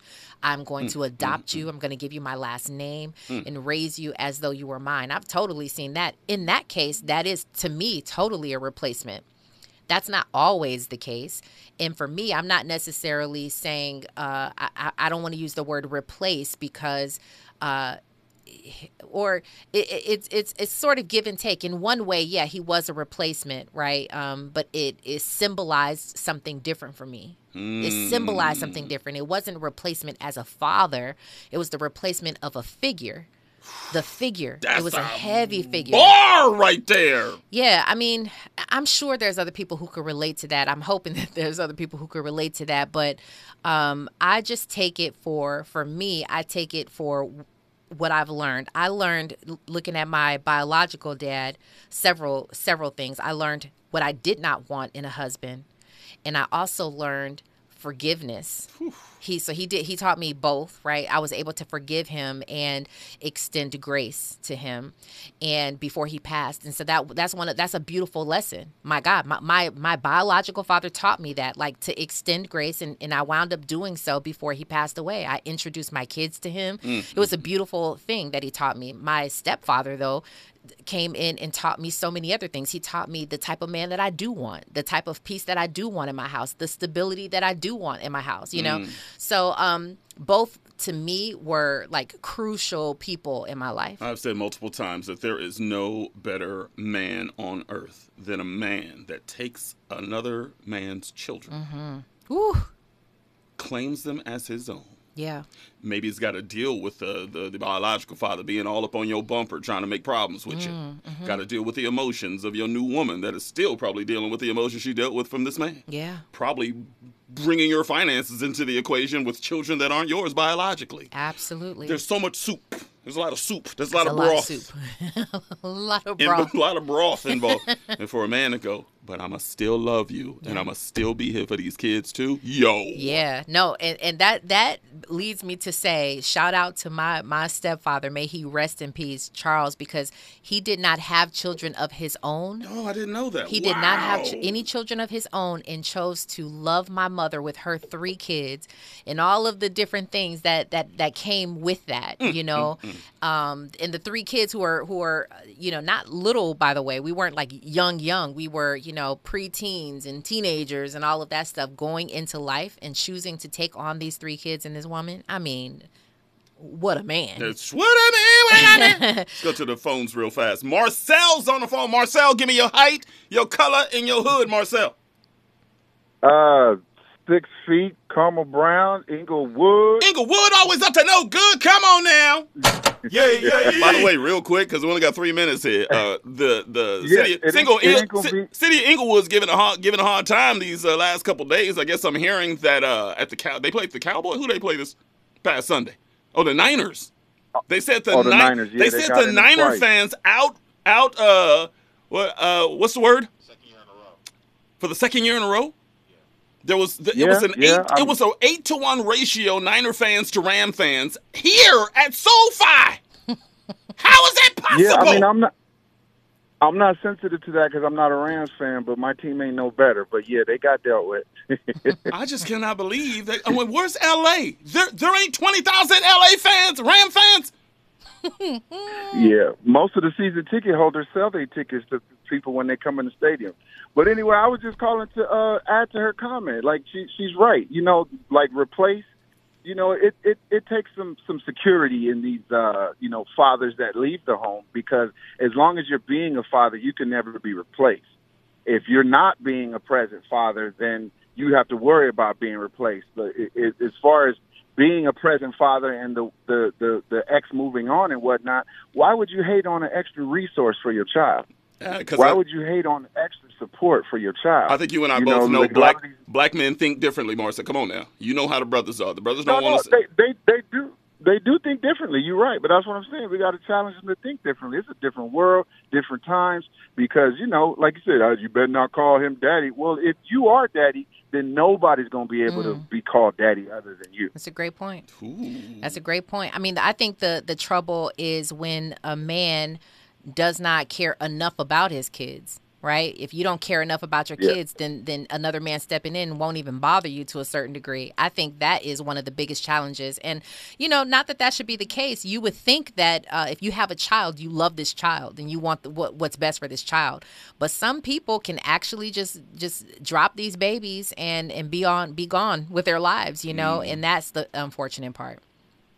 Marcel, Yeah, I'm yeah, assuming you right. agree. I agree, 100. percent Because that's a whole nother show about the you know being able to drop and all that stuff. You know? Mm. We'll we'll do one of those shows soon. By the way, that's call of the night. Give Yeah, Marcel call yeah. of the night for Yeah. calling in, even though he didn't tell us what his team was. What raggedy team you got? Who's your NFL team? Who's your team? Y'all have a good night. Where we come forward. Marcel, I appreciate it. Have a good one. Thanks, Marcel. You know you got a bad team. He don't want to say. I know he's gonna say Raiders. The Raiders are terrible this year. This is the worst Raider team I've seen in a long mm. time, and they thought they was gonna win the division this year. They ooh, they gonna be in the Super Bowl, toilet bowl before the Super Bowl. News and traffic right now. Upon further review, clips on the other side. You are experiencing the Danny Morrison Show, KBLA Talk 1580. We got a lot to talk about. Stay there. Nighttime is the right time for Danny Morrison on KBLA Talk 1580. 1580. 1580. 1580. Phil is my father, cause my biological didn't bother. Andy, you know I love Shaq. Top 10 all time on the court. Phil is my father. Tim Rhymes is terrible in this song. I you know it, and I know, I know, I know the message. We got to give love for the message. Gave love to his stepfather that helped raise him, turn him into the champion he is today. But every time I hear that song, I cringe. I go, ooh, ooh, ooh, terrible rhymes. Right there. You know he had to keep it simple for the kiddos. You know what I mean? Is that your excuse? Is that what we doing? That's my excuse. That's your excuse. But I, I'm with Without- you. Without the bun. Aw. Sorry, Shaq, man, just in case you listening, because it's possible. But uh the bun. I bet if you asked him today, he would go, Yeah, yeah, that was a little early in my hip hop career right there. Which by the way, that album went platinum. Because it's Shiggity Shack. Is it because it was Shaq? Yeah, of course. Biological didn't bother was like I remember it was number one on Yo MTV Raps for a little while. I was like, wow, Shaq out there doing He's it. Shaq. Most successful sports athlete slash MC of all time. Was he? Cedric Ceballos, where you at? Kobe? Kobe, where you at? Ah. I don't know. We shall see. Um, Susan clips. Do do you have that clip that I sent you today or tonight? I should say. The pastor one, The pastor one. because that one right there. Upon further review clips, we do this uh, over the past few days. You know, you are beautiful people. Send us clips that tie into the conversations we have on this show. And uh, this one, yo, you have it? Okay, he's loading it up right now. There is a pastor. What is his name? This cat goes off about uh, Herschel Walker. His name is Pastor Jamal Bryant, and uh, he's a Georgia. Uh, he's talking about a Georgia State Senate uh, candidate, Herschel Walker, and uh, I want you to hear. He goes into an entire sermon about Herschel Walker Mm. Okay. and the passion in which he. it is one of the most clear and concise messages I need for black people to hear, especially black people in Georgia. Because, man, this election's in a few days here. Mm. And I think the Republican Party assumed just because Herschel Walker got the same skin color as us, we're going to gravitate towards him. Right, right. And in a lot of cases, by the way, that is happening. But I think the cat was living in Texas, moved to Georgia to run for the Senate. And uh, I want you to, we ready? Listen to Pastor Jamal Bryant breaking down Herschel Walker. Listen. Ladies and gentlemen, when the Republican Party of Georgia moved Herschel Walker from Texas to Georgia so that he could run for Senate, it's because change was taking too fast in the post antebellum South. The state had been flipped blue, and there are some principalities that were not prepared for a black man and a Jewish man to go to Senate at the exact same time. So they figured that they would delude us by picking somebody who they thought would in fact represent us better with a football than with a degree in philosophy. They thought we were so slow, that we were so stupid, that we would elect the lowest caricature of a stereotypical broken black man as opposed to somebody who is educated and erudite and focused. Y'all ain't ready for me today. Since Herschel Walker was 16 years old, white men been telling him what to do telling him what school to go to, where to live, where to eat, where to buy a house, where to run, where to sit down, where to sleep, where to pay for abortions, where to buy a gun. And they, you think they not gonna tell him how to vote? In 2022, we don't need a walker. We need a runner.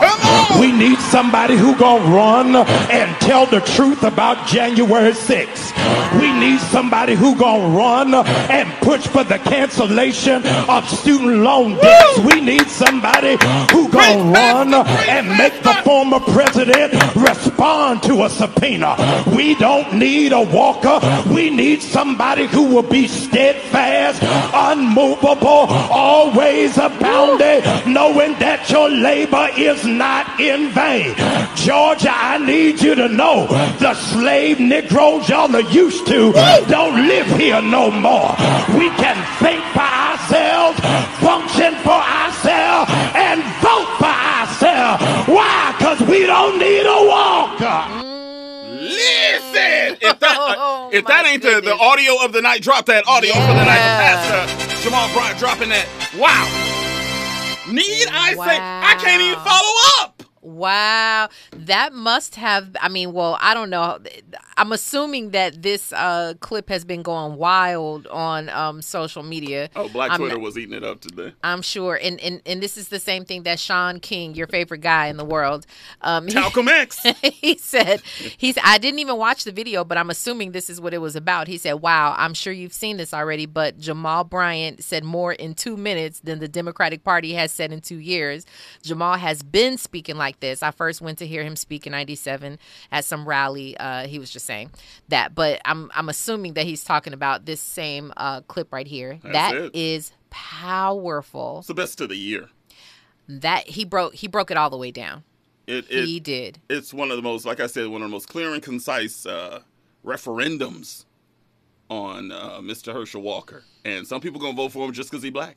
I think Yeah. people still supporting Kanye West just because he black. Yeah, yeah. But uh, color ain't enough no more.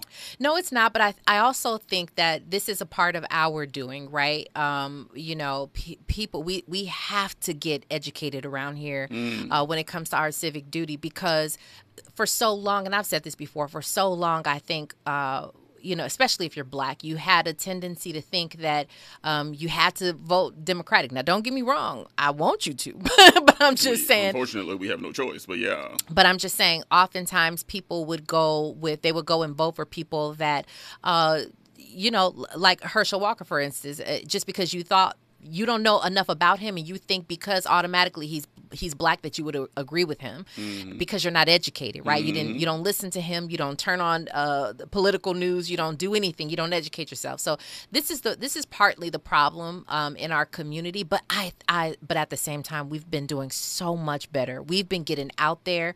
We've been educating. We've been um, helping people get to the polls. We've been fighting voter suppression. We've been doing it Mhm. all you know? So um I'm, I'm I'm hopeful. I'm oh, I'm really hopeful. Uh, I'm hopeful in this in this election here. it's neck and neck. It's neck and neck. Him and Warnock right. I don't, we don't know. Yeah, yeah. If Herschel. Walker wins, Uh, listen, listen, it, it's a problem. it is a problem. That that is literally a walking. I, let me stop. I don't know. It would be a problem. it goes back to you and I talking about uh, rooting for everybody black. We're rooting for you to win at life, but not necessarily to hold public office.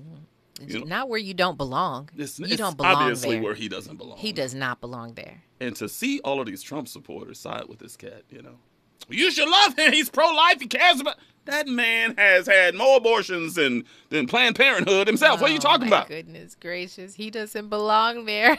he does not belong.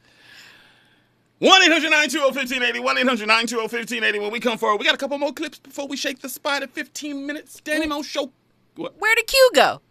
Oh, Q, Q, call back because we really want to know what you got to say. Get them kids out the cages and call. Danny Mo Show, KBLA. Stay there. From Bakersfield to Los Angeles. middays to nighttime. Like George and Weezy, Danny Morrison is moving on up at KBLA Talk 1580. 1880.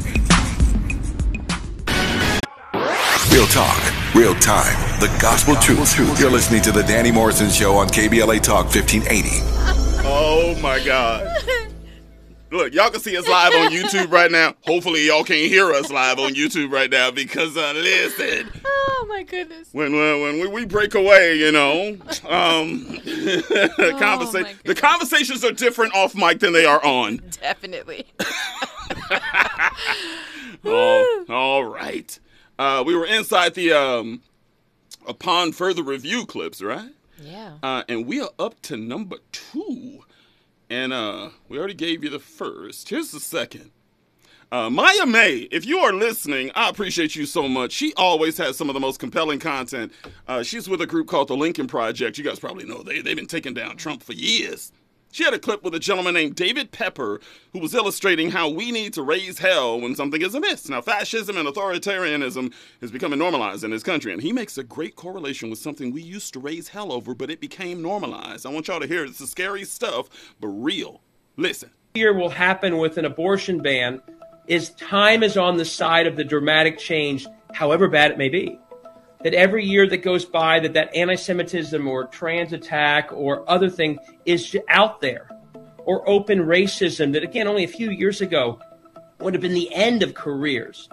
That it just gets normalized, and all of a sudden the, the people, you know, the generations below us, this is the world they know. It's all they've known. Think about someone who's 20, 25 the, the first president they remember is Barack Obama, and a whole lot of people said he was from another country based on the color of his skin. That's all they've seen. Mm-hmm. So over time, a lot of this terrible stuff gets normalized, which is one reason why I think the rest of us who know, like we knew the baggage, baggage fee used to be free, to be able to keep reminding, especially younger generations, it wasn't always like this and doesn't have to be. Don't accept that this is the normal world we live in do not accept. It's and it's on i think it's on us. We're the ones who kn- know that for 50 years women have had a choice. And we can't allow the current 15 or 16 or 8 or 10 year olds to in a few years not even remember that fact because that's when the other side wins. So i think we just have this this this time normalizes some of the worst changes. And every year that goes by the the past better gets forgotten Mm. I was having this conversation with a friend of mine recently, and he's talking about bag- baggage, checking your baggage, baggage claim, and all that. How we mm-hmm. now pay to have our baggage with us, right? And it's the same thing when it comes to Xbox Live. Mm. Like if you're a, a video game player, Xbox, Microsoft has an entire ecosystem to where you have to pay to actually play the games that you bought from them. Oh wow. Some people go, man, that's weird. Yeah. Then Sony jumped on it with the PlayStation this past generation, said, man, that's a good idea. We could charge them extra to, to play our stuff. Hmm. Cool. Now it's normal. No one's thinking about it. Yeah. It's the same with digital and physical when it comes to video games. Mm-hmm. Everybody's downloading everything digital these days. Yep. You used to go down to Walmart or go down to Best Buy and buy a certain cartridge or game or whatever, disc or whatever. Now mm-hmm. everything's digital. The price didn't change one bit though. You used to go and buy a video game for sixty dollars back in the day. Mm-hmm. Now, if you buy it digitally, it's still sixty dollars. Mm. No one said a word about it. We've normalized it. Mm-hmm. Same thing with fascism. Mm-hmm. Same thing with authoritarianism. Everything that we used to be shocked by. If you say it enough, if you do it enough, and a lot of uh, if enough people buy into it, it becomes normalized, Yeah. and it's happening right now. Yeah, that that is such a scary idea. You know that once again we are uh our generation is seeing a turn happen like right before us, right? So like even even normalizing the the term Karen right? You know, we see Karens all the time. I mean, I, I was watching, there's like pages dedicated to different Karens, right? And we're talking Mhm. about uh, racism and, and open racism, like he was talking about, and things like that, where um, normally, all, all, you know, it, like he said, careers would have ended back in the day where if you caught someone on camera saying the N word or saying different things, Over. yeah, it's over. Now you know it's it's it's not that it's accepted but it's just it's become normalized. I mean it, like like this whole topic right? And the the idea of having a karen around like that's a normal term to throw around. If someone is acting out of character or acting out of control or something we use that word. Going to a grocery store and paying 10 cents for a bag is normalized you know? And i actually heard that uh, california is going to be banning plastic bags. Did you hear this? How are they going to do that? Only paper? I think so. I think so. Uh, this is what I heard. I'm not sure. I, That I did that hear is that. true. I read that too. Yeah, yeah. I think that's a Gavin Newsom, uh, you know, policy right there. Look, the- plastic bags are terrible on the environment. I'm- Absolutely. I'm, with so they have to do something about But it. Yeah. who gonna care? I was at the grocery store recently and I had like 20 items on in front of the cashier. Right? She's like, "You want a bag?" Hell yeah! What? Want to put them in my pockets? Why are you asking me that? She started laughing. yeah. yeah. right. But uh, as far as normal, back on topic, as far as normalizing is concerned, um, it's the same with this Nancy Pelosi thing, the attack that happened a few days ago with her Oh, husband at the house, right? yeah, yeah. All of a sudden, all the people on the right, the MAGA supporters and all of them, Mm-hmm. start, all these conspiracy theories start coming out all over Twitter. Mm-hmm. So, truth doesn't even matter anymore. Mm. Anytime something comes out that uh, shines a negative light on them, on their side of the fence, if you will, Mm-hmm. they're going to put up with some, put out some conspiracy theory to try to just take whatever, whatever uh, energy Mhm. is associated with Mhm. it, and it's happening again. Now the reports came out; it's legit. The guy, uh, the guy was indicted today or something.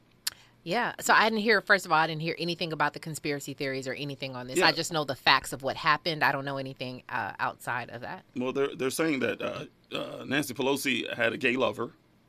Whoa. Real talk. Nancy Pelosi. It was trending today. Nancy Pelosi's husband had a gay lover, and that's the man that was there fighting.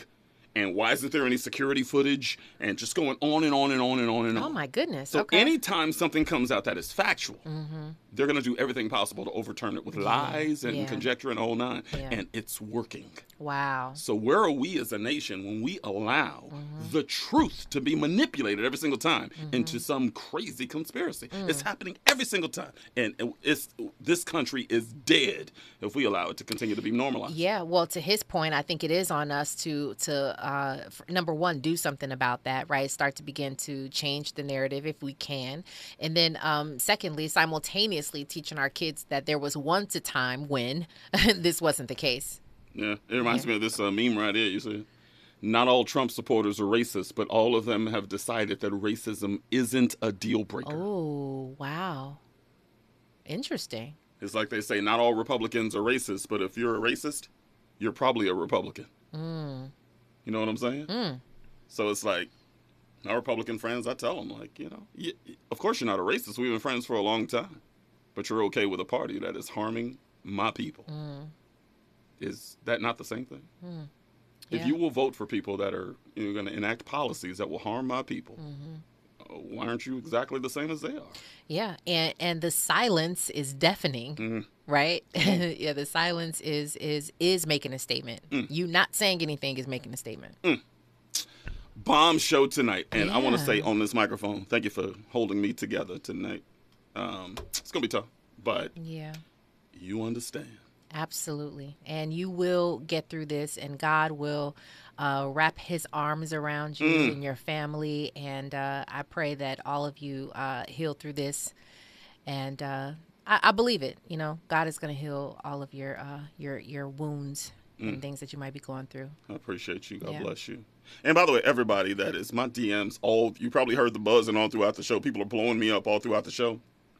I appreciate all of you guys for. Uh, I said early in the show I lost my sister over the last few days, and uh, it's you know we're working through it. But I just want to give everybody love that's been reaching out and uh, posting in the thread and my DMs, text messages. So thank you, and uh, I'll keep you posted as days go by. Good luck. God bless. Gone. See you tomorrow. Keep it on KBLA Talk 1580.